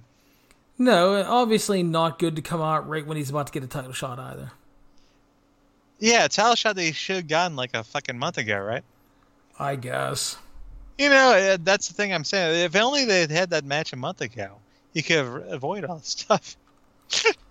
yeah. Now it's uh, now it's looking like oh boy, it's it's not looking good for the guy, and I I, I hope that everything works out okay for him. I hope that I hope he's not a pervert. He, I hope he's not an asshole. I hope he's not like you know, you know that. But we gotta wait and see. But yeah. you know WWE, you know the WWE likes to do the worst thing possible. So they might put title on guy who knows he's a pervert. That's what they could do. Who the hell knows? With That's the kind of thing they anymore. like to do. You know, yeah, exactly. Yeah, who knows? I mean, you might th- you might think, oh, they should fire him, but then they make him a champion. Well, but I don't know whether he's guilty or not. I can't even say. Yeah. Obviously, the the accusations did not come out at a good time for young Velveteen Dream. All I can say is, I mean, honestly, all I can say about the guy, and we've talked about this before on this on this show, is that since he's come back, he's not been particularly impressive. He's not been good at all. No, he hasn't been. I mean, he's had some bad matches. His promos haven't really hit home. I mean, I've been telling people for months how he's a goddamn heel. The way he's wearing tights and whatnot. You try to tell me he's babyface. I didn't see it, but uh, I know. told you they are putting him as a babyface. I didn't tell That's... you he is. They think he's a babyface. yeah, just like they think Charlotte's a fucking babyface. but nobody, yeah, oh yeah, like Charlotte's a baby face, exactly. Which we'll we'll get to her pretty soon, I'm sure. But uh, yeah, to me, the whole Yeah, ever like the past few months, Velveteen Dream has just not been very good. So honestly, the right results for next week's match would be for Adam Cole to kick his ass. Quite frankly, I I do not disagree at all. unless Adam Cole's gonna go to AEW. So I don't know when his contract comes up, so I couldn't tell you. So, speaking of uh, Charlotte and the Lady Big Dog, we had Charlotte versus Mia Yim up next. Yeah, Charlotte defeated Mia Yim 1045 via submission with the figure eight, Steve. Thought they had a good and competitive match. They had the nice little backstory that played into the build. And, uh, you know, we knew Charlotte wasn't losing, nor should she right now. And at the end of the day, I thought this was exactly what it needed to be a good TV match. it was fine. No complaints at all. I mean, Mia Yim, a very very good wrestler, uh, perfectly good for that job right there. And she did pretty well, and it's going to lead into uh, Charlotte versus Io Shirai at some point. That's right, because Io Shirai arrived post match, and apparently that match is happening next week. Feeling a little bit of pressure there, I guess. I think so. Feeling a little bit of pressure. It's like, oh, we better put something on. So there you go. Your good personal friend Dexter Lumis defeated Shane Thorne, uh, Thorne up next in uh, three and a half minutes via submission, and uh, yeah, okay, it was a Dexter Lumis match. Fuck that. I'm sorry, I just I, I don't I know there are there's a group of people that seem to like that guy, and that's awesome. Your boy Mark Radulich is a big fan, apparently. Uh, well, I mean, He was point. He said he likes. Well, he said he likes weird things. Apparently, like Cain Velasquez and uh, Matt Dexter Taven, and Uh, yeah, uh, Matt. He likes Matt Taven. he was a, he was a fan during the title run for a for a big part of it, but I think he uh the bloom went off the rose. So. We're gonna. I mean, I, I, I, I, I, I just don't know. But uh, yeah, Dexter Lumis is. N- that's channel changer material for me. I'm sorry. If I see him on my screen, I will change the channel. You know, it's I fun. don't care what he's doing. Yeah, you know it's funny. Speaking of Matt Taven, I've been doing uh digging in. The, I've been doing uh for everybody that hasn't quite picked up on it yet. I've been doing retro ROH TV reviews because I was kind of looking in my archive of stuff and um realized that uh on the site as a whole and in my archive there are no ROH 2012 TV reviews on 411 at all. So during the whole period I had no idea what they were doing in 2012. I couldn't tell you. uh, Jim Corn- No idea. Jim Cornette was the authority figure. Kevin Steen was on his road to beating Davey Richards for the title. Oh, okay. I kind of do remember that. Okay. World's Greatest Tag Team was around. But during this time, it's really interesting. Um, oh God, I also remember fucking Mike Mondo. Is there? Uh, God, well, you know, Jim Cornette liked him. I know. But anyway, what's interesting is uh, is you see some of the enhancement guys they were using at times. Yeah. And like I was sitting there, and like there was a match, and there was uh, Rhino defeating a young Vin- Vincent Marseglia, who is uh, the uh, wacky balloon guy now with his stable in ROH, who turned on Matt Taven. And then uh, there's been a lot of uh, three or four I've seen Matt Taven matches from Well, back in the day, prior to when he became the young prospect, top prospect winner. So kind of interesting to see some of that. But yeah, that's a. If you haven't picked up on it, those reviews are going to be running. I'm going to try to go through the entire 2012 year just because I never did it and need something to do. You know, I've been keeping an eye on some of the best stuff the RH has been doing lately on television, and I saw they had one on Matt Taven like two weeks ago, and I was kind of thinking like, okay, who ha- they're doing Matt Taven's like, where can they, they go next after Matt Taven? Because I I thought Matt Taven was about as far low as they could go, and then next week they had Flip Gordon, How dare you, Steve? and I was just like, you know, what the. Fuck? Flip Gordon is a good American man, Steve, that defended our country. How dare you? He also thinks the Earth is flat. Okay, well, he does have that going against him. I'll give you that. And I think one of the matches they featured was him and Bully Ray. So why the fuck would I watch that? Well, this is true. One one of your top You're- matches against you're, Bully you're, Ray. You're Why kind am of I winning gonna, me over there. I'll give you why that. am I gonna watch that bullshit? Fuck that. Jesus Christ. All right. So, I mean, and bless Sinclair for paying these people. Is all I can say. so Finn Balor's going to be back next week and call out his attack attacker. So, Well, that's wonderful. Who do you think attacked them? uh, I, maybe it's Killer Cross again. Well, we did see the Imperium assholes this week, so I mean, possibly it's a tease Yeah. for you know maybe the Imperium. Probably because they're still hoping to do that Balor Walter. If match. Walter can ever get to America at some point, I don't know where. Where's sure Walter? Walter. can just like chop the walls down and leave when he wants to. Yeah, he probably could. if anybody can get over here, it's probably Walter. So we went back to the cruiserweight uh, tournament, Steve. had Drake Maverick defeating Tony Nese in 10 minutes. Yeah. Picking up the big win for Drake Maverick, Steve, to stay Yeah. alive. And uh, what did you think of our match? Stay alive, staying alive, ha ha ha, staying alive. You know, you had the build to this match too, where Tony Nese was not, he was not really feeling the comeback story. He wasn't really feeling sorry for for Drake Maverick, and we probably shouldn't feel sorry for Drake, for Drake Maverick because if he's winning matches in this thing, he's probably not actually fired. So it feels like to me this whole this whole thing with him being fired is a bunch of bullshit.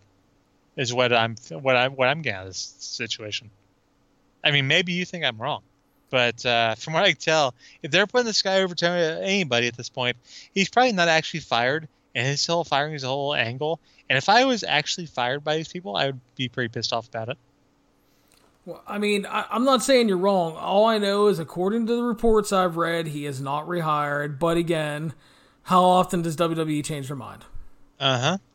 So we'll see. I'm just saying, if I was one of these guys like Zack Ryder or Heath Slater sitting there watching this asshole Drake Maverick, I would be not. I would not be very happy about it. Fucking scab crossing the line, man. That's right. Exactly. That's why you wonder why wrestling will never have a union. It's guys like Drake Maverick. That's So- why, right there. I'm telling you. You know, and you'll people get mad, but it's true. So what do you think of the match, Steve? It was fine. It was all right. it was a perfectly fine wrestling match. I have no complaints about Drake Maverick as a worker, and uh, you know, Nese was on his game, and I thought it was perfectly decent. Yeah, I agree. I thought it was a perfectly solid match, and we'll see it where it goes. So next week, Steve, it looks like they are stacking things up. Adam Cole Yeah. defending against Velveteen Dream. Charlotte Well, defending against win. Io Shirai. And Io better win. Uh, I like Io. What can I say? I want Io to win, but she isn't winning. I hope No, Cole wins win. because I hope to God Cole wins because I, I don't see Velveteen Dream being a good NXT champion right now. even with the, yeah, I mean, even without the whole uh, speculation and whatnot, I would not see him as a good NXT champion. In spite, you know, even without the, even with that whole stuff out of the picture, I would not see him as a good NXT champion because what I've seen from him lately hasn't been particularly great. And I hope that they don't try to go too long because as we've seen in the empty arena setting, his work is We know Adam Cole likes to go long, so that could be a problem. Well, that's because Shawn Michaels agents his matches. So Ah, God damn it! You remember, fucking yeah. Don't get me. uh, I almost got started. Don't get me started. all right. So next week, Karrion Cross will appear. Finn Balor will address his attack on him, and we also get Johnny Gargano in action versus Dominik Dijakovic.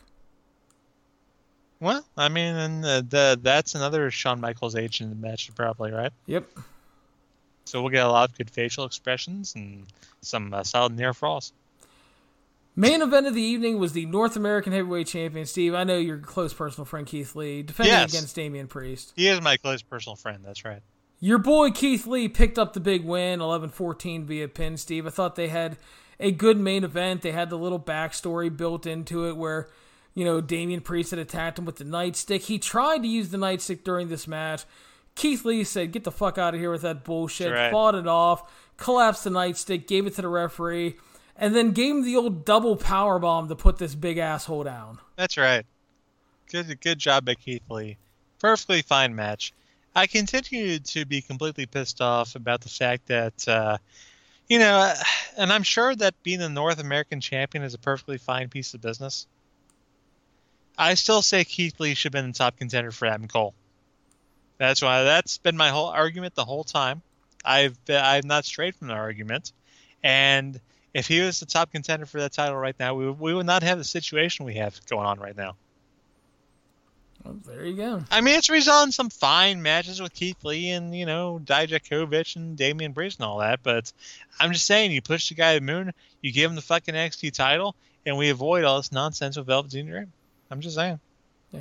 And not even ter- and not even in terms of the possible allegations. We're just talking about Velveteen Dream not being any good on TV lately. Exactly, yeah. I mean, we're not even talking about that. I mean, the guys, we're, I mean, I'm just talking about how Velveteen has been awful on television. So, you know, I mean, I think that I, you know, ideally, if WrestleMania and everything had happened the way it, it, it was supposed to happen, I still think uh, that Adam Cole versus Keith Lee would, would have been better main event. I don't disagree with you at all, dude. I think it would have been as well. So that is it for NXT, Steve, which means we have to do the head to head comparison for the week. Would you like to go first or do you want me to go first? I'm going to give it to the uh, all, all Elite Wrestling because you had two solid semifinal matches with Cody and Darby Allin and Lance Archer killing Dustin Rhodes. You had a kick ass tag team match with uh, the best friends and Kip Sabian, Jimmy Havoc. You had Brodie Lee killing that poor bastard Marcus Stunt. You had a lot, of, a lot of good stuff in the show. You had uh, Tony Schiavone and Chris Jericho, and uh, you know Dr. Britt Baker throwing Tony under the bus. Just a lot of good entertainment, including Vickie Guerrero getting a new catchphrase over.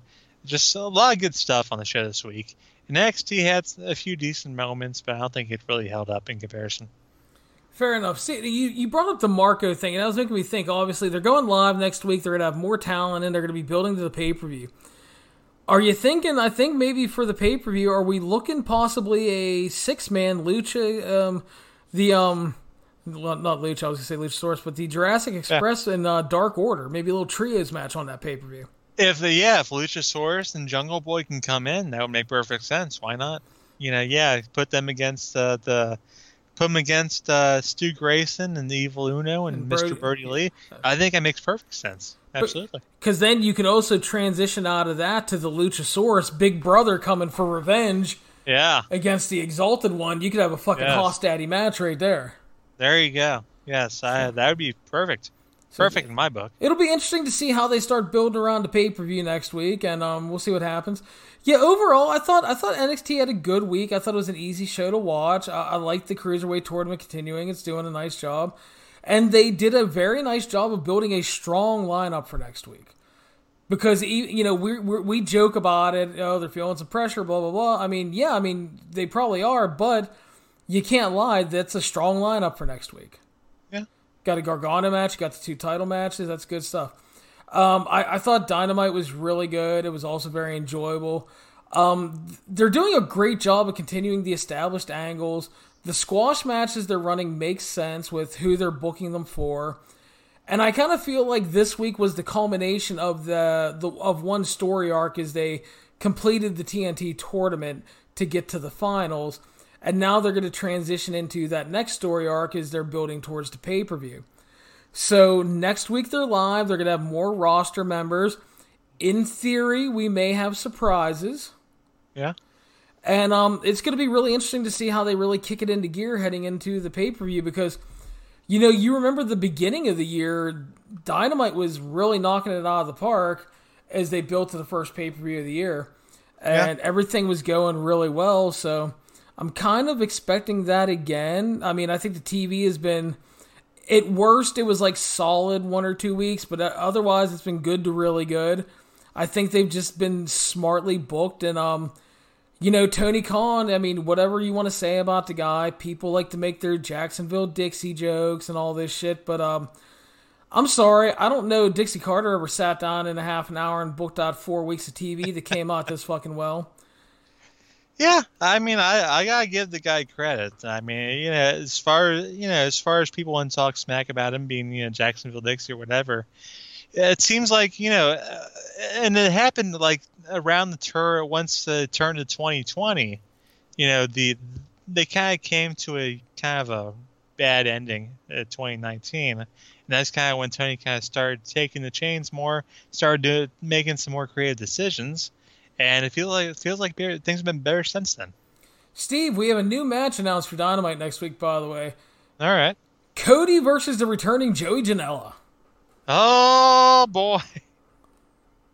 I was well, you know, if all the returns I wanted to see on the show, obviously Joey, Joey Janela was uh, somewhere on the list. There you go. He was somewhere on the list.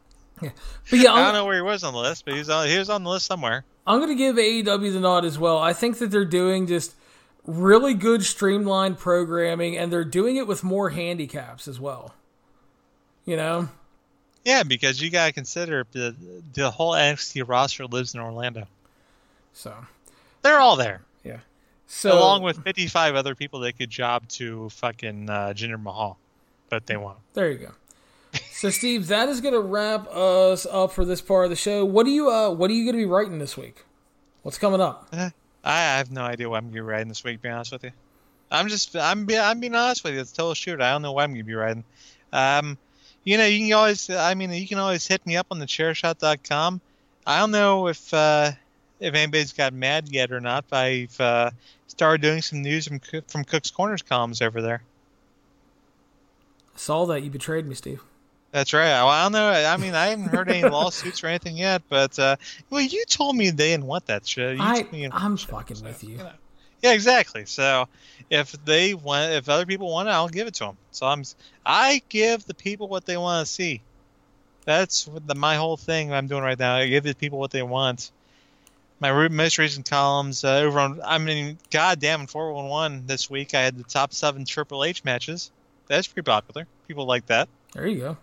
And we had the botch column as well, so people like that as well. The, the top seven Triple H, the, yeah, it's, it's Triple H moments, not really matches, but uh, I know we'll be talking about Triple H pretty soon on the thing, and uh, I got the you know the guy does have a lot of good stuff.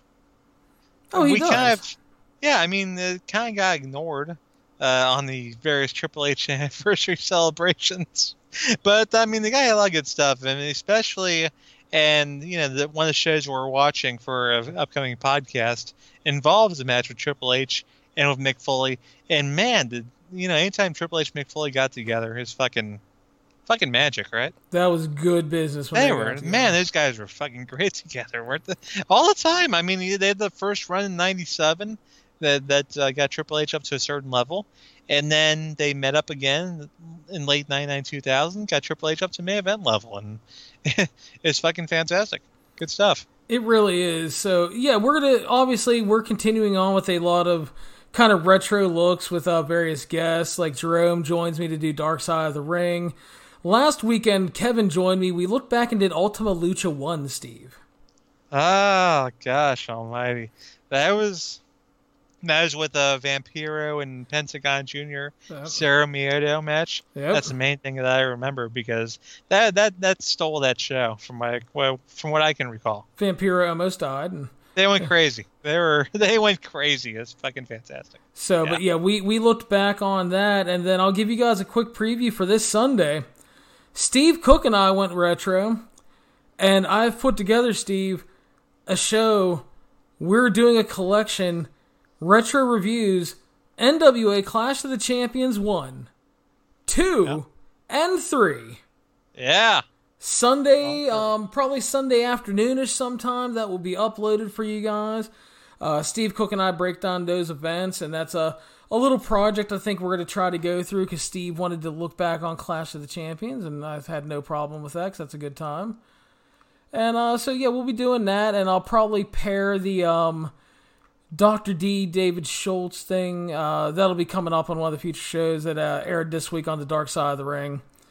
So we'll have that coming up. But um, David Schultz, one of the great forgotten promos of all time. there you go. So again, Like like just have a lot of great reviews. He did. I guess He did. I thought so. I honestly don't remember. I enjoyed but- him. but again, guys, I, I want to remind you we're we're having fun doing a lot of retro stuff between uh, me, Steve, and Kevin. Um, we are taking recommendations. Like I said, if it's for Steve, you have to keep it to WWE Network or free on YouTube or Amazon Prime or Netflix.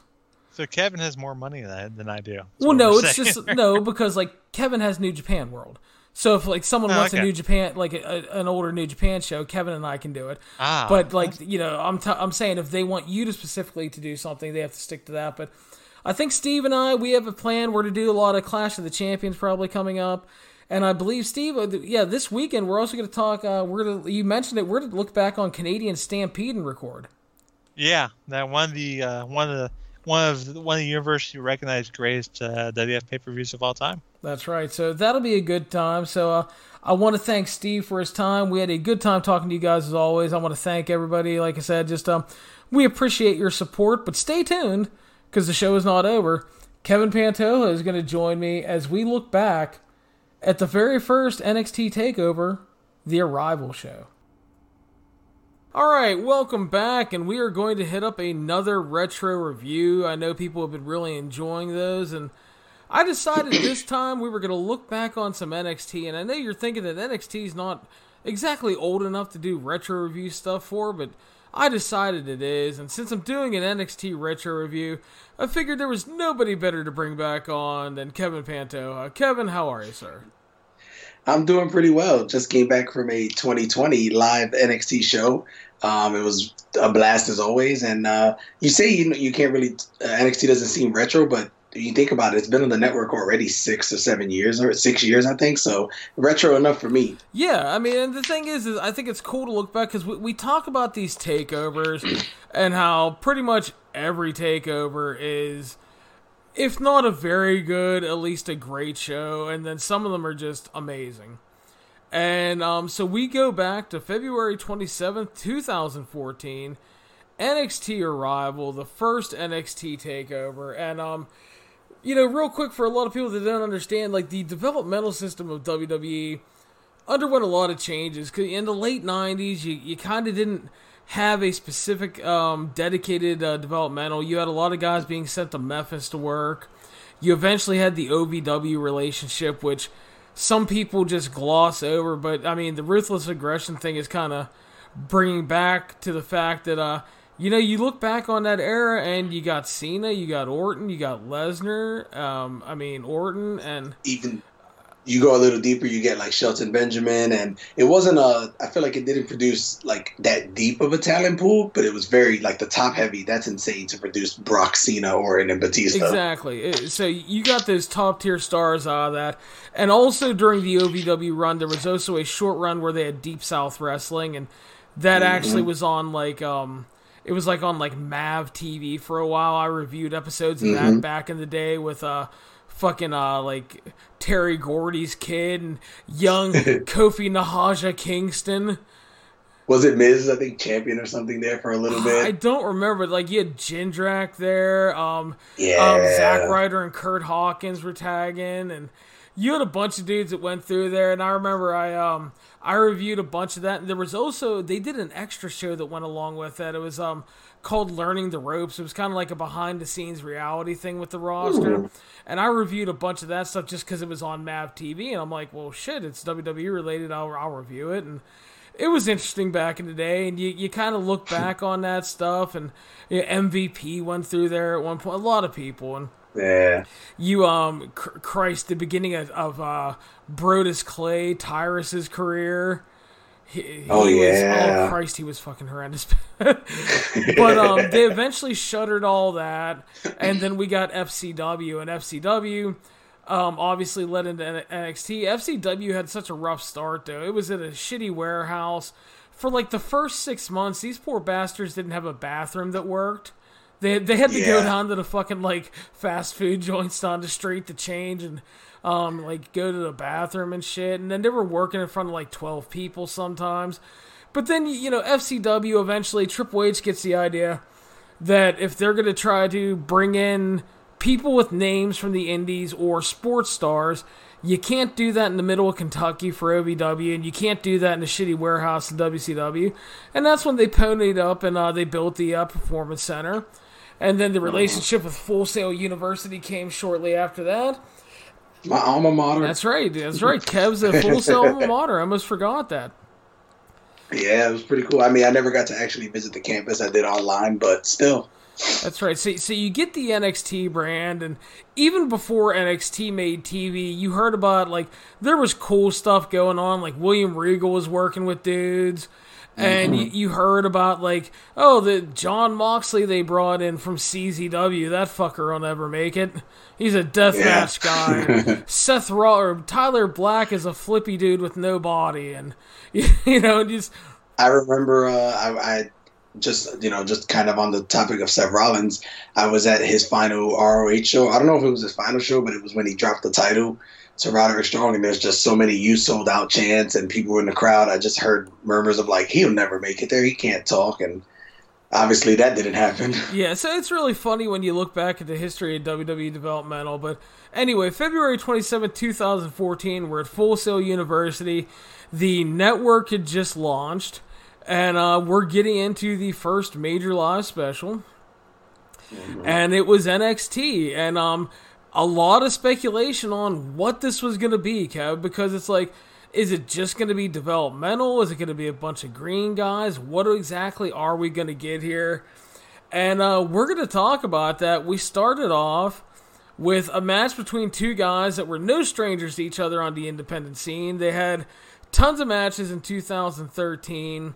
Sami Zayn and Cesaro kicking off this show, Kevin. Just real short before I get into your thoughts, I don't think you could have asked for a better way to open this show. Cesaro wins in just under 23 minutes. And just what were you thinking about this overall?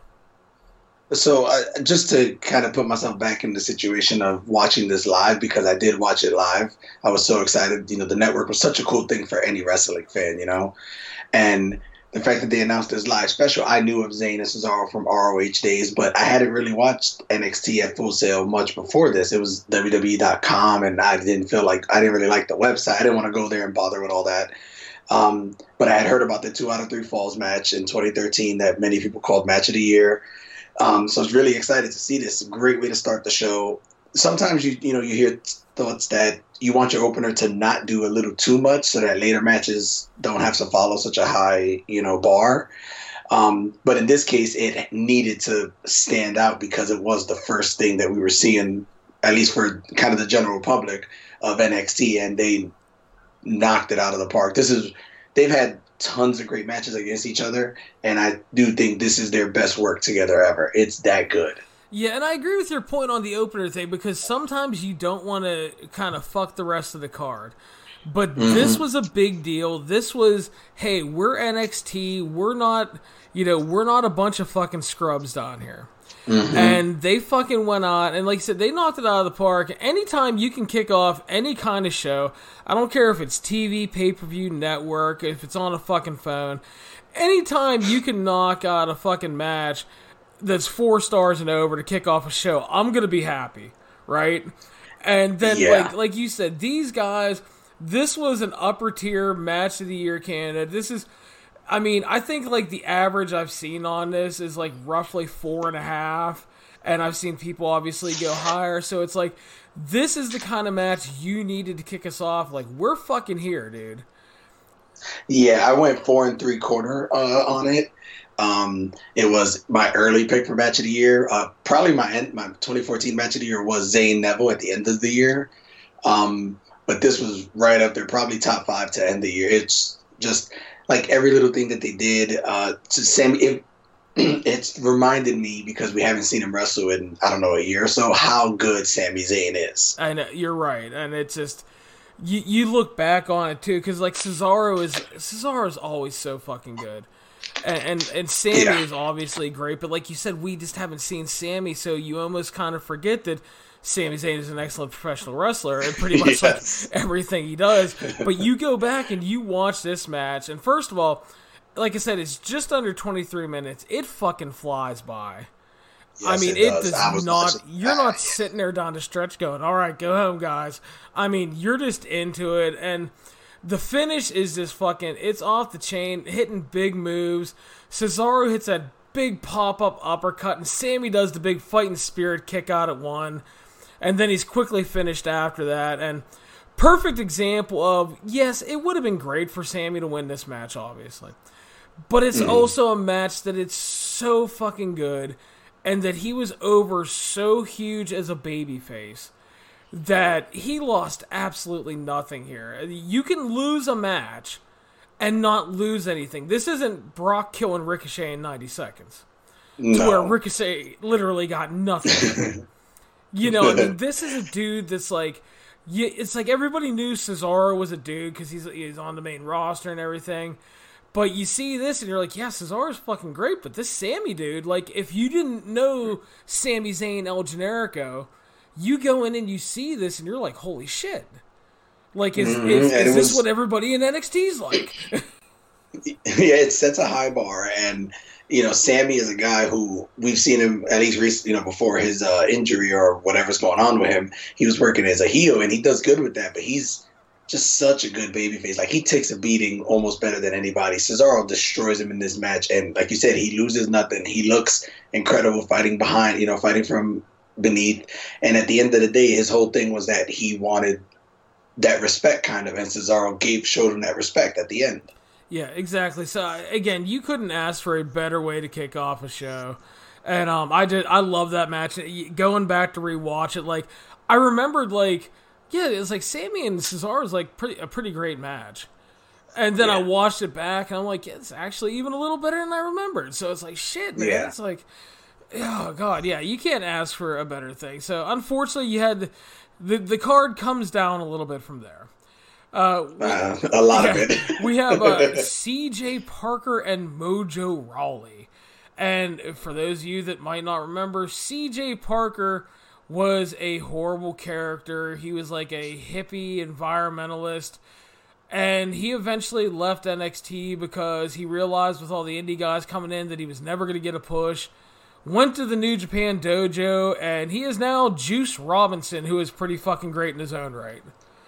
Yeah, I never would have. When he went to New Japan, I remember everyone saying, "I don't. This is not going to work. This guy's lame." And to be honest, his first few, you know, this first months, few months at in New Japan were pretty, you know, like you can't really remember what happened there. But then he started gaining traction and be, showing that he's also like Sami Zayn, a fantastic babyface, and he's consistently one of my favorite people to watch in New Japan now. And the thing with the thing with him going to New Japan is like, yeah, those early months I, I, I described him several times he was such a square peg in a round hole. Mm-hmm. He just he had to be so deprogrammed from the style that he knew. And yep. once he did, and he got into that New Japan style, and as you mentioned, he slowly started getting over and getting over, and then we'd start getting some promo work from him. It's like, holy shit, this dude can talk a little bit. And then yeah. he got a lot better, and then he had those early title matches with Goto and Naito and it's like mm-hmm. holy shit it's like this this dude has some fucking chops it's like he might be a fucking star for them and he has become a star for them it's one of my favorite long-term like booking decisions that New Japan has made watching him go from the guy who came in like kind of as a joke, like nobody's gonna take him seriously, to building his way up, to getting some tag wins, to the title matches with, like you said, Goto and stuff. Uh, his G1 win over Kenny Omega that shocked the world was great, and then they had the U.S. title match after that. His title win against Jay White. Um, pretty much everything that he does is just a lot of fun. I wish they would have run with him and Finn, uh, David Finlay as tag champs a little longer or a lot longer, but yeah, he's he's he's he's great. He really is. And then we have Mojo Rawley, who has been Mojo Rawley. Uh, Pretty I mean, much. Mojo is obviously a dude with an athletic background and everything, and I'm sure Mojo's a really nice guy. But like, I mean, if we're being honest, Mojo Rawley is not a good professional wrestler. He's and this was back in the you know the um stay hyped mojo days and yeah. they had a really short match. It was like three minutes. It was it was not good. You can call it your cooldown after the opener and mojo won and um I mean, even back then, despite the fact that CJ Parker wasn't any good, I liked him a lot more than Mojo Rawley Yeah, to be fair, because it, it felt like CJ had. Granted, these guys weren't doing anything crazy, um, but it definitely felt like CJ had the basics down better. Um, Mojo felt like he was. I know it's kind of cliche to say because he's you know the get hype guy, but he was seemed like he was running on like, all energy and stuff. Um, but yeah, I mean it was a like two or three minute match just designed to try to get Mojo over. Um, that's really all it was. Yeah, I just um never liked Mojo, but it is fascinating. You look back, we're in 2014, and then you go to 2020, and Juice Robinson is a you know a former U.S. champion. He's a former tag team champion. He's been in the dome several times, and mm-hmm. I mean, again, if you would have told somebody back then, C.J. Parker's gonna have major matches in the Tokyo Dome and for like three years straight, yeah, yeah, come on now. Yeah.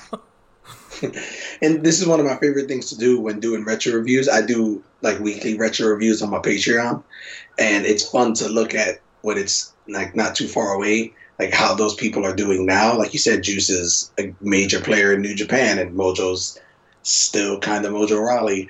Um, just as an example, this week I've been doing a Ring of Honor review from 2007, and there's a tag title match, and two of the participants are Naruki Doi and Davey Richards But then the other two participants are Roderick Strong and Shingo Takagi, two of the best like pro wrestlers in the world, 13 years later, and that's so interesting to look back on. Naruki Doi can still fucking go though, brother. Let me tell you that. Yeah, but uh, yeah. yeah. I mean, From what I've seen in Dragon Gate, Da- Davey's pretending to be a doctor again. I guess. So. Who the hell knows what's going Uh, so next up we had the NXT Tag Team Championship, the Ascension defending against, and this is no joke, Too Cool. They had brought in Yeah. Too Cool, and ironically enough, Scott Taylor is still around as a trainer in uh, NXT these days. Unfortunately, Brian Christopher no longer with us. Um, Yeah. you- obviously, they were brought in to get a pop from the crowd, to get a, a little nostalgia going for the uh, n- network viewers, and to give the Ascension a win over a name. And the Ascension were a team that they, it's weird. They were never great, but they weren't exactly horrible either. And I find they were like so sabotaged when they got called up to the main roster. yeah, And I mean, it was so hard to come back from that. They were made geeks from day one, but they were tag team champions in NXT. They had a run here. They beat Too Cool at a little under seven minutes. Kev, what did you think of this one? Uh, it's I, I didn't really like it. Um, I'll get into a little more, but I did want to say on the Ascension, I don't think, like you said, they weren't terrible, but they also weren't that good. I think they could have done a little better on the main roster. Um, I don't think they would have, you know, set the world on fire, but it did not help immediately getting like shit on by all the veteran tag teams. Um, as for this match itself, it I don't think it needed to be six and a half minutes. It's a case where I get it, the nostalgia pop is there, too. Cool, yeah, it's fun, but the Ascension, considering who they were, these dominant tag team champions, they should have just run right through too. Cool. Give it like two or three minutes, get in, get out, let us know, okay, too cool wasn't a huge threat, but this this tag team, the Ascension, maybe they are. You come away from watching this, like they kind of struggled to beat a team that's 15 years past their prime. So that you know, I don't think it worked for what it should have been. I agree. It was too too long, and I just they were building the Ascension as this like, for lack of a better word, 'cause I hate to use the comparison, they were supposed to be like a Road Warrior esque dominating Bruiser tag team. Mm-hmm. And again, I'm not saying the Ascension in anywhere were the Road Warriors, please, but it's No, just get you. in in in style. That's what they were supposed to be. And during this match, they never really were they did some stuff. Too cool, got their stuff in. They had this like weird run towards the end where they were like, the Ascension was just selling like way too much for two smaller, older guys. To where they were running through like younger, super athletic guys with ease during the time, and it just it felt off. And again, like, well, hey there. Yeah. Sorry, I got a message. Uh, one second. God. But yeah, for me, it's just that um, Too Cool didn't have like, for I guess for lack of a better comparison as well during this time, they're, they're not like legendary team like the Rock and Roll Express. And like you can buy the Rock and Roll Express doing a little bit here in 2019, 2020, to where it's too cool against the Ascension. It just didn't come off well. Felt a little too long, and as Kevin said, you go two, maybe three minutes. Too cool gets a couple key spots, and the Ascension murders them. We move on. Yeah, agreed. Um, I did get uh, speaking of Scotty Too Hottie still being a uh, trainer at NXT. I forgot about that, and I was looking up before I went to this NXT live event who was going to be there, and I saw him tweet that he was going to be there, and I was like, "Is Scotty Too Hottie working this show? like, what's happening?" And then I realized, oh wait, he does work, you know, as a producer. So I realized it's probably him and uh, Albert back there, and I thought about him and when Albert was the hip hop hippo with him. So that's just where my mind I know. went. They're backstage working these shows. I know they're fucking like running NXT backstage, the hip hop hippo and fucking Scotty Too Hottie are molding the next generation. Who would have bet on That's that an one? abs- That's what I was gonna say. That's an absolute case of never would have saw that coming. That's more far fetched than Juice Robinson working the Tokyo Dome. It's like it, it's like you tell somebody that William Regal is one day going to do commentary and guide and be the GM of a developmental brand. You're like, yes, I can see that. Absolutely, one hundred Fucking. Lord Steven Regal was a great professional wrestler, but yeah, it it is amazing when you look at stuff like that and who trains. Because like for years like Shawn Michaels didn't want to really get into the NXT thing because he did the wrestling school a little bit even though he was never really involved with wrestling school all that much because he was still Mm-hmm. having problems at that time. But he felt he was one of those guys that like he always talked about how well you know great hockey players don't always great make hockey coaches and stuff like that Mm-hmm. he didn't know if he'd be any good and then he ends up he really fucking enjoys it and he seems to be doing a pretty good job so but then on the other end of the spectrum again you got Sky Too Hottie and Albert and it's like it, it feels so weird but then again you have Regal who you buy Norman Smiley is a guy you can believe training people Yeah. but the, yeah, the you you killed me with the hip hop hippo reference. it's one of those things where you know, like you were saying, great uh, hockey players or just generally great players often in sports don't make great coaches,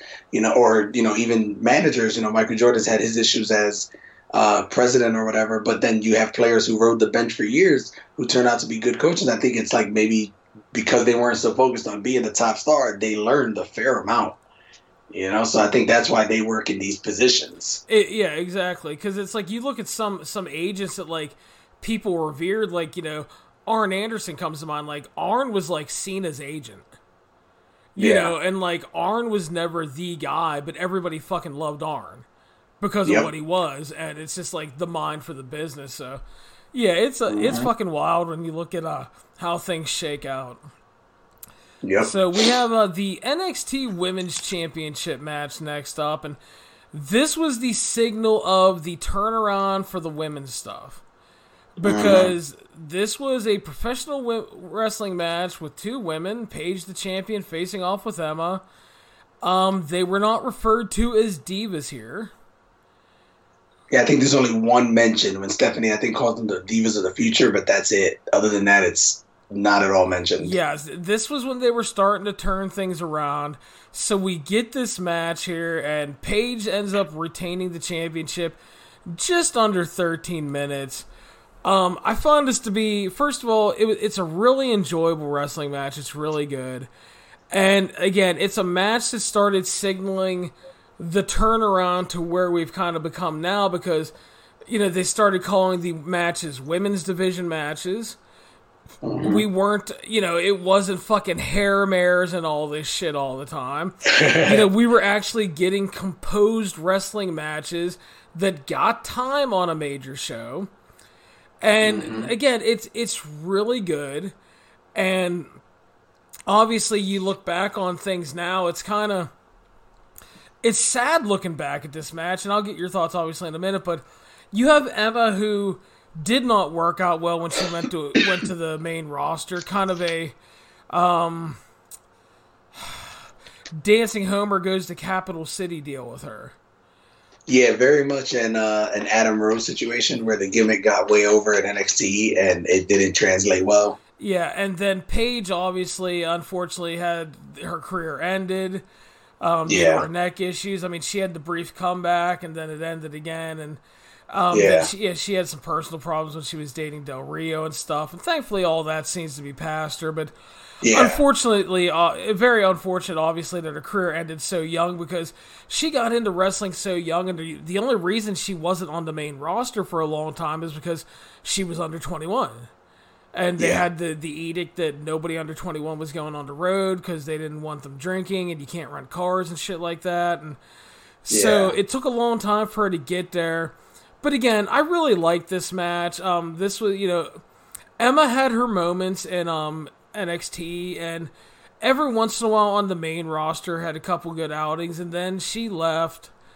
She did some indie, she did some ROH, and she's done some Impact. And I tell you what, man, haven't been really impressed with any of her post WWE work. Really unfortunate that's what I've been hearing. it's like she's a gorgeous woman, dude. She comes out, she looks like a star, she walks like a star, and then she gets in the ring, and then the bell rings. and mm. it's like it's never usually bad, Kev, but it's like it's okay. Yeah, it just kind of exists. And when there's so many other women out there on the indies, you know, that haven't been signed yet that are still really good. I mean, just Yeah. because you have an, a name, you can't go out there and just deliver okay all the time. So, but yeah, Mm-hmm. really unfortunate. But anyway, I really enjoyed this match. Thought it was really good. What did you think? Uh, it's the big, it's the step back up that the show needed after two matches that, you know, weren't very good. Um, it is definitely a, a big turning point for the division. Their championship match at the end of the tournament earlier in 2013, uh, I mean, the previous year in 2013 was also very good, but this was obviously on a bigger stage. Uh, like you said, really good match, very good back and forth stuff. Um, you could tell that they had very good chemistry together.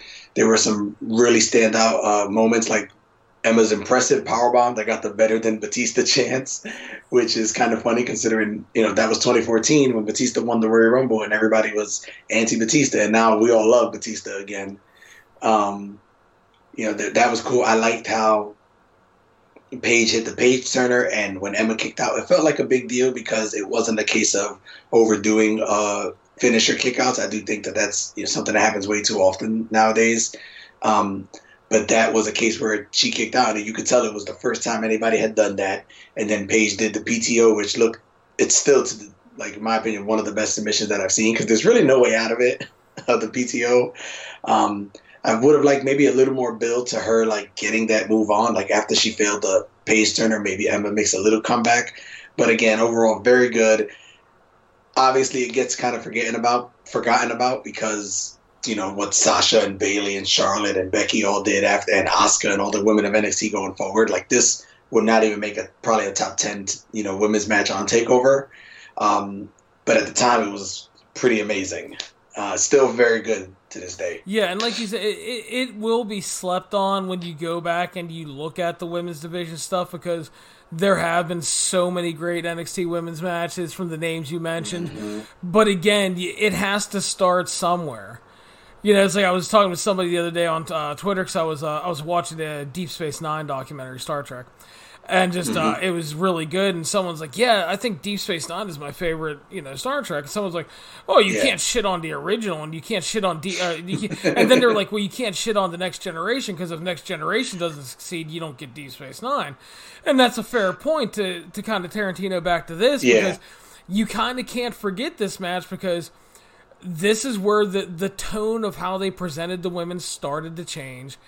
And then this started to where we start to to get into that really great string of stuff through 2014 and beyond after this. And so it's it's very important you kind of don't get there unless you take the first step and that was it. So i kind of hope that like another reason we're talking about this show i kind of hope that like this is a match that doesn't get forgotten Agreed, and it's like you were saying, you know, it's a case of you don't get those other things without this. You know, say these two went out and shit the bed, and they had a, a, a match that sucked. Would that have made WWE or you know Triple H or NXT? Not saying they would have, but there's a chance that maybe they're like, well, maybe let's not put too much focus on this division. I can't see Triple H doing that because he seems to really appreciate the women's division. But in general, it's like you needed to deliver, and they did deliver something very good. Yeah. I think if they would have went out there and totally shit the bed, like the next NXT women's match probably would have been like a five minute special. But thankfully, it didn't have to be that, and like because they again they did deliver. So again, an important um, point to go back on in NXT history, much like that opening match, because that opening match set the stage for kind of what the modern takeover shows are in terms Yeah. of overall match quality. And it was like, if you went back in 2014 and you tell us all, listen, matches like this on TakeOver are going to be pretty much the fucking norm, you'd be Yeah. like, oh, come on now. It's like, eh, it, Yeah. I don't think that's possible. And it, it kind of is. I mean, we get something close to, if not better than that, almost on every TakeOver. If you when we did uh, our podcast on Takeover Portland, I believe we both agreed that like Adam Cole Tommaso Ciampa was the worst thing on the show, and I rated it like at three and a half, three and three quarters, you know, stars. Like it's still the worst thing on these shows are usually very, very good. Exactly. I mean, it's it, it's rare. I mean, it's rare that you dip below that gentleman's three unless you have something like you know that Enzo Amore hair match where he never shaved his hair and non finishes. Yeah, more recently. Oh yeah, more recently they had, I believe, like Lars Sullivan a couple years ago. He wrestled Ohno to start the show, and it was like a four-minute match or something. Or Riddle beat uh, Kassius Ohno like in five seconds. Um, so yeah, that's really the only time that you get something that you're like, yeah, this didn't really work. Yeah, and speaking of that rare occasion, we had one here with Tyler Breeze facing off against Xavier Woods. Obviously, Tyler Breeze went on the tag with Fandango later on. He is now back as a singles in the cruiserweight division because Fandango unfortunately got hurt again. That poor bastard's had a rough run. He has. And, um, Xavier Woods was a dude who I I loved Xavier Woods when he was in TNA because he came in and had to replace um, Pac-Man Jones on a pay-per-view because yep. Pac-Man Jones wasn't allowed to work the match and this dude comes in consequences creed who the fuck is this guy and it's like he had a cool look and everything, and he tags with truth, and he fucking did really good on his first pay per view. I was shocked how good he was. Lethal Consequences was a lot. Yeah, but he comes in and it's like he, he comes in and it's like you shouldn't be this good debuting on a pay per view. It's like I don't yeah. care how what your background is, but like he comes in and does really good. He eventually gets signed by WWE obviously now part of the New Day, and unfortunately also he's out for a while with that Achilles injury. But he's a guy that just rose up the ranks, and the New Day is. I mean, I know there are some people that I don't like the New Day. They fucking throw pancakes, blah blah blah. Okay, that's fine, mm-hmm. but you can't argue that the New Day is fucking over. And yeah. they made some really cool moments. They've had some great tag team matches, the Kofi Mania stuff. I mean, as a group, they've done a lot of stuff, but but back then, he was just Xavier Woods facing off with Tyler Breeze. And Kev, what the hell happened here? um, well, as maybe like 10 seconds after the bell rings, Rusev's music hits, and he comes out with Lana, uh, hair down Lana, so it's different than main roster Lana when he first got called up. Um, and then Rusev just absolutely wrecks the both of them. Um, and then you know, this basically just done here to to let you know that Rusev is a legitimate threat. Although he doesn't even stay in NXT long. I think he's gone a month later, maybe. Um, so yeah, just the kind of a weird segment. Um, I do want to point out that I think it was it's interesting to look back at this because knowing that Breeze and Xavier Woods are like best friends and they have all this stuff on up up down down. Then you have the fact that Woods here came out to Brodus Clay's music um, this is when he was like Brodus Clay's partner, I guess, to replace Tensai. he, he's a he seems to be a partner replacement kind of guy. Um, and it's just interesting to see that again, just how they, you know, over the past seven or, or years, six years, he went from this guy who was pretty unimportant to now. I think he's one of the most valuable people that the company has. Um, he's you know, the fact that New Day is still as over as they are and successful, their longevity is almost unmatched. Like they're insane. Um, he, he's constantly doing stuff with his up, up, down, down. I think he's super underrated. He always has been. When New Day first formed, everybody said, well, you know, Kofi's the guy who's been so good for so long. And then Biggie's the guy who feels like he could be a superstar. And Woods is just, and I never felt Woods was just there. Some people did, but Woods is fantastic. Um, yeah, I mean, I would have liked to have seen this be an actual match. Uh, Breeze ended up, um, you know, I think at the next takeover, he's in a marquee match against Sami Zayn. So it's weird that he was used for this. Yeah, it was that that, that was the weird thing because it's like Rusev comes out and just fucking murders these guys, and then it's like next next next time it's like Tyler Breeze is like, hey, I'm important again. So yeah, yeah, kind of, kind of uh, an odd segment, not bad or anything, but like you said, it it comes off extra weird when you consider Breeze goes on to an important match, and then Rusev essentially has like no real NXT career in this yeah. era. So it's just like, okay, yeah, it, it, it was yeah, like I said, it, maybe had he stuck around in NXT, but he's on the main roster by Mania, so. And uh, you know the funny thing about Breeze is he was on uh, Shane Strickland's podcast um, fucking Swerve Scott, whatever. I still call him Shane Strickland but they were talking about um, just like his road in NXT and like all the things that didn't work, and like they were like, "Give us ideas," and he'd give them ideas, and then they were like, "We didn't get them." He's like, "What the fuck mean you didn't get him?" You know, it's like so. He talks about how he gets the character, and then how they did that whole um, the big series and stuff on them, and how at the end he gets called up. And he said, uh, obvi- he was told at the beginning, like, you know, oh, you know, blah blah blah. Someone's gonna get called up, and someone's gonna get cut.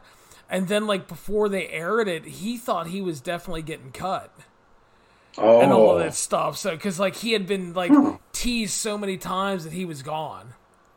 yeah. But again, T- That's- Tyler's that's- a dude I like a lot, and I, I can't, I like. It sucks that Fandango's hurt, obviously, but I, I dig seeing him on like 205 Live and stuff, and he's having some fun matches on NXT with like Jordan Devlin and stuff, and I, I Mm-hmm. like him a lot, and I, I really dug the, uh, the original Tyler Breeze character because I, it was fun, and you know he was, he explained that he said like the early um, iteration of the gimmick was he was supposed to be so obsessed with his gimmick that he did like nothing in the ring. He would just go oh, in Oh, there oh, and like boy. punch and kick. And then like if he had to win, he would punch and kick and survive, and then he'd do something shitty and hit his finish. Oh, that sounds fantastic, doesn't it? So but he, he just talked about how it grew and like how he came out with the mirror at first and Triple H is like, yeah, it feels a little too old school, so they did the phone. And then like he said two weeks later the guys backstage were like, We can sync your phone up with the screen and he was like, "What?" you know, no, he's a. It's a. If anybody wants to listen, it's a the uh, the Swerve podcast, I guess. And it's really good. Listen, he just talks about his entire time with um NXT and like him and Woods tagged at one point, and they were like spending all this money they didn't have on gear trying to get over as a team, and then like all their ideas would be shit on, and like. It's Yeah. just like such a rough road, but he's it's a good interview. He's it's a he's a good storyteller and really enjoyable. But yeah, it's amazing to see kind of where both guys are coming, especially Woods because there's a dude with like a master's and a doctorate, and he's fucking like killing his it on his uh, video game channel. He's a good professional wrestler. He's part of a hugely overact. And yeah, you don't see Yeah. like trios or big groups last a long time because like you look at a lot of these Mexican groups and like um, a lot of the guys in Mexico they'll have these trios and like factions and they break up rather quickly.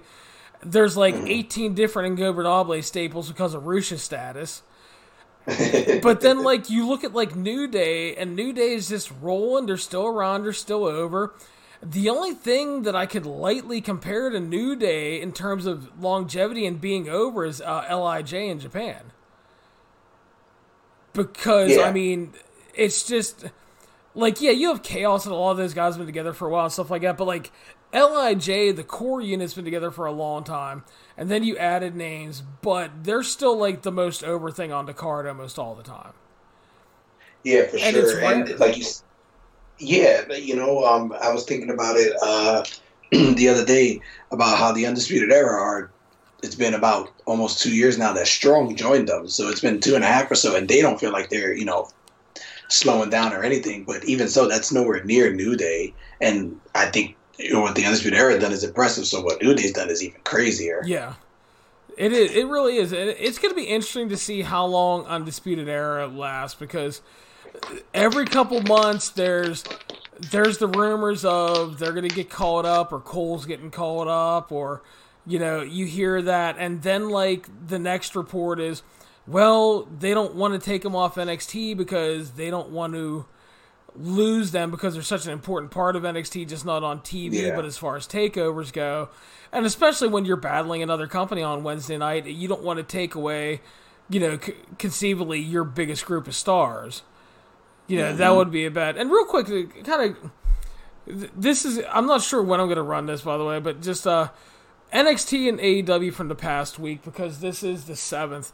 Were you surprised, Kev, that after advertising the two cage matches, NXT didn't see a bigger bump than they did? Uh, I mean, not really. Um, I know that it's always better to advertise your stuff ahead of time, uh, you know, for ratings bumps. I just, I don't really think that steel cage matches are the, a selling point. I feel like there hasn't been enough great ones. You know, with AEW's the Cody Wardlow one, at least that was, you know, you want to, you're interested to see how, uh, you know, AEW handles a cage match. I think WWE's given us too many lame ones Yeah. uh, over history. Don't get me wrong, the ones on NXT were good. I, again, I haven't really loved either uh, Velveteen Dream Roderick Strong match since Dream came back. um, good but not great. I thought that the cre- the finishes were creative to both. Dakota Tegan was very good. Um, but I just I don't think that that's like a major selling point or you know to get somebody to come in to watch a show because we have bad memories of those. Yeah, it, it's it's odd. I expected a little more of a bump because traditionally mm-hmm. cage matches have bump TV ratings, and in yeah. theory, you know, putting two of them on might have enticed more people to watch. And I just I thought it would be a little more, but yeah, and I kind of agree with you on the Velveteen Dream stuff. Like he's he's been like a little off to me since coming back. I mean, obviously still yeah. charismatic and everything, and it's not like he's been totally shit in the bed, but like I don't know, feels a little off. And then like it looks like we're getting him and Cole, and it's like okay, it's like you know what are we gonna do? Are we gonna crown Dream, or is he gonna lose and move up, or it kind of a weird yeah? I'm situation. not. I'm not sure. Yeah, I mean, it makes sense as the match because it is probably the biggest match that we haven't seen in NXT. Yeah especially with Johnny and Ciampa tied up with each other. Um, but it's just, yeah, I don't know if Dream is. He's super over, of course. I just, I don't know if the time for him to be champions right now. But then again, you don't really want him to lose a big match because I feel like that'll hurt him. So I'm not sure where they go with this. That makes it interesting, though. It does, and I do appreciate that. And that's a kind of a weird way to segue into the main event, the NXT Championship match, a ladder match. And again, there are people that may not have watched this show, so we are not kidding here. The champion is Bo Dallas. Yes, the the B team guy. Okay, because I know some people might not have watched this show. Facing yeah. off with Adrian Neville, and if you don't know who that is, that is Pac. Yeah. Okay, Adrian Neville was. The funny thing is, he was signed. Uh, he was um an impressive dude. Did a lot of Dragon Gate. Really impressed. Got signed, and when they signed him, at the time they refused to sign Ricochet because they said, "Well, we already have Adrian Neville," mm-hmm. which I I could understand stylistically. They were kind of the same guy if you look at it that way. But it's so funny that they eventually did end up signing Ricochet and then Neville left. so it's it's weird how that all works out. But this was the uh, the NXT Championship ladder match. It had been built up for a while. Bo was Bo wasn't the best wrestler, but I think the best way to put him, Kev, is I thought he was really good in his heel role. Yeah, absolutely. I didn't watch a ton of NXT, like like I said, as it was happening um, at that point, but I did go back and see a lot of Bo Dallas and stuff, and I think he was so good at that character. Like he completely believed in everything that he did. He had some great like he's just so delusional. The fans are chanting "No more Bo," and he thinks they mean "No K N O W." Like they want to know more about him. Um, a lot of his stuff after you know, even after he lost, uh, you know, after this show, um, like when he was uh, moving to the main roster and they did the gimmick where he was forced out of NXT and he doesn't want to leave, so he's getting like taken away by security and he's yelling and he's telling the fans to leave and he's so funny at that role. and I wish we, you know, would have gotten more of it. Um, one suggestion that I always had is kind of off, uh, a little off topic, but for Bo Dallas when he was on the main roster and he was doing his whole Bo leave uh, gimmick, I really wish that his finisher was a submission move, where as he holds you in it, he's telling you like, believe in yourself, don't go, don't give up. And I thought that'd be a really cool way to go with it. That would have been fun, but yeah, he was again like I didn't think Bo was a bad wrestler in any way, but like I thought gimmick wise, he was really f- superior to his wrestling ability during this time because absolutely just really good heel stuff. But the good news is, you know, this match is this is a quality main event for the show. And uh, real quick, we did have a rare Shawn Michaels appearing at the time, mm-hmm. bringing out the NXT Championship because this was a ladder match and it's Shawn Michaels, so you kind of have to bring in Shawn Michaels. Yeah. So we had the big ladder match main event. It goes about 16 minutes. We have a new NXT champion in Adrian Neville. Kev, what did you think overall? Um, I thought it was a very good main event. Um, about on par, I think, for me with the Paige Emma match. Uh, obviously, nothing groundbreaking, uh, nothing amazing. Um, I did like that it wasn't a match based around high spots. Uh, it was more the like not on the same level, obviously, but like the Triple H Rock Ladder match in SummerSlam '98, where it was more just built as, as, a regular match rather than, you know, oh, who can do the most cool spots on a ladder. Um, which I get with Bo Dallas. Like you said, he's not a bad wrestler, but he's not really to wow you in a, in a situation like a ladder match. They kept it They just worked a smart match. Had the the right guy went over. It was what it needed to be to kind of get NXT into that next level. Because once Neville won the title, like I feel like things took off. You know, definitely because we got a lot of good stuff following that. Um, had the Tyson Kidd run in NXT, which is slept so on. Good. He was yes. so good. I agree, and I, I love Tyson Kidd. He's he's a good fucking dude. And he Absolutely. was so good during that time. And again, I just that's why I like to look back on some of this stuff because I think people forget about certain things, and I think the Tyson Kidd run in NXT gets really slept on. I hope people, if they hear about this and haven't watched it, go back and catch some of the takeover stuff. There's a a really great four way they did. It was it's uh, it's so good. It's, it's Neville, Kidd, Zayn, and Tyler. Breeze, yeah. yeah. It's it's phenomenal. It's really great, and um, but yeah, it's a good run. I agree. Really good ladder match. I I did like that. It it was smart to work the style they did because Bo's not a spot guy, and it wouldn't yeah. have made sense for him to go. I'm gonna go up to the top of the ladder and do a flippity fuckity do because he yeah, never it's not in his character. Mm-hmm. So I mean, they they did kind of reserve the stuff. It was a very, it, as you said, it was like a Shawn Raw or um Triple H Rock or a early Shawn Razor match to where it wasn't 800 big spots to where ladder matches evolved into, and that was just going to happen eventually anyway. But it worked for exactly yeah. for what it was it it might feel you know if you go back and you look at look at it, it might feel a little unspectacular in terms of NXT main events. But at oh, yeah. the time, it certainly does its job. It crowns the champion we all wanted, and it closed out a show on a po- positive note because everybody wanted Neville to win that title at the time. Yeah, everybody did. So that is NXT Arrival again. That uh, February twenty seventh, two thousand fourteen. Obviously on the WWE Network if you haven't watched it, that is kind of the uh, the genesis of the NXT takeover and where we are today. Kev, overall thoughts on the show and a score out of ten. Uh, if I had to do a score out of ten, I'd probably go. I think when I originally reviewed it, I went too high. I went like eight and a half.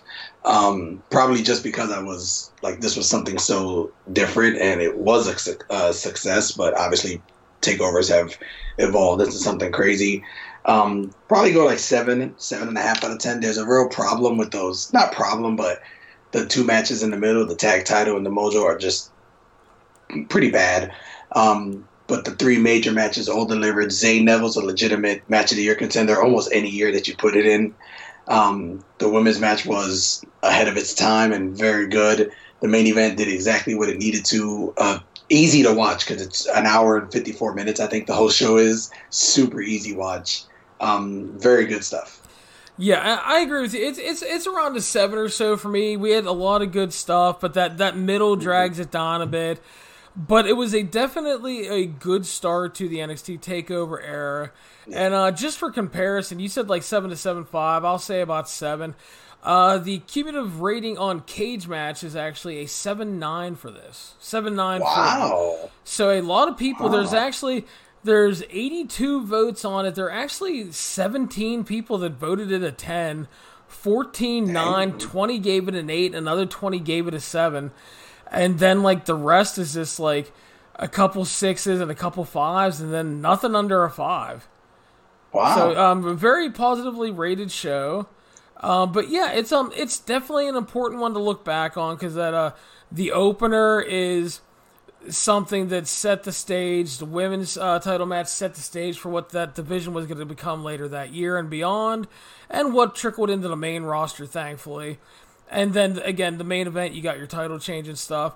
A little sloggy in the middle, but I mean, again, it's definitely a good show. It's a good way to kick off the air, and um, it was kind of fun going back because, like I said, I remembered that Sami and Cesaro was like a pretty great match, and then I went again, you know, go back and watch. It, I was like, Christ, that's like better, better than I thought, dude. I'm like, that's, and I think that's always yeah, feel, fun when you go back and something's even better than you remember.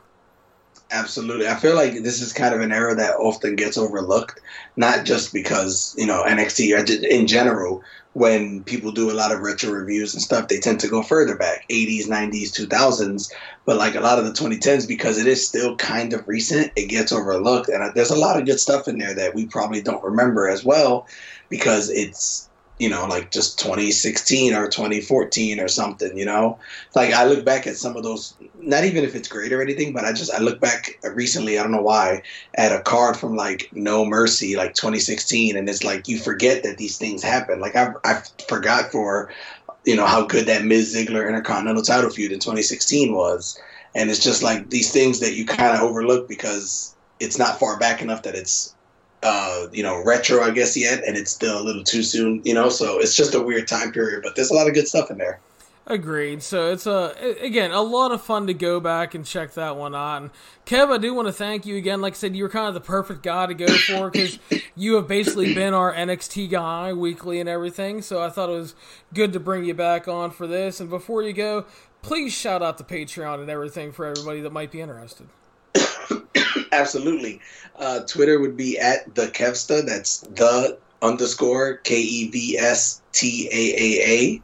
And the Patreon's the same thing, patreon.com slash the underscore Kevsta. Um, I've been doing retro reviews. Like I said, I'm doing an ROH show from 2007. Um, I have plans to do the top 500 matches of the 2010s. Uh, it's a big undertaking, but that's on my list. Uh, weekly reviews of Dynamite, Raw, and uh, usually SmackDown. Um, so yeah, some uh, pretty good stuff there. That's right. So if you've enjoyed hearing Kev on the shows lately, uh, give him a follow and a little support on the Patreon. A little something for the effort. You know what I'm saying? So we yeah. appreciate that. But yeah, um, Kev, again, thank you. I do appreciate it, and um, I, have enjoyed having you on the shows. We're gonna try to fit you in a little more often here because we've been having a good time talking. I think, and it's uh, yeah, we'll try to maybe do some retro reviews as well every once in a while. But um, that is going to wrap us up for tonight. This has been the 411 on Wrestling podcast. You can follow us on iTunes, Stitcher, Spotify, Google Play, YouTube, the 411mania.com website, and any major podcasting platform. Please make sure to subscribe to our show, share us around on social media, and if you have a time, if you have time, leave us a five-star review on the podcasting platform of your choosing. Happy wrestling, everybody.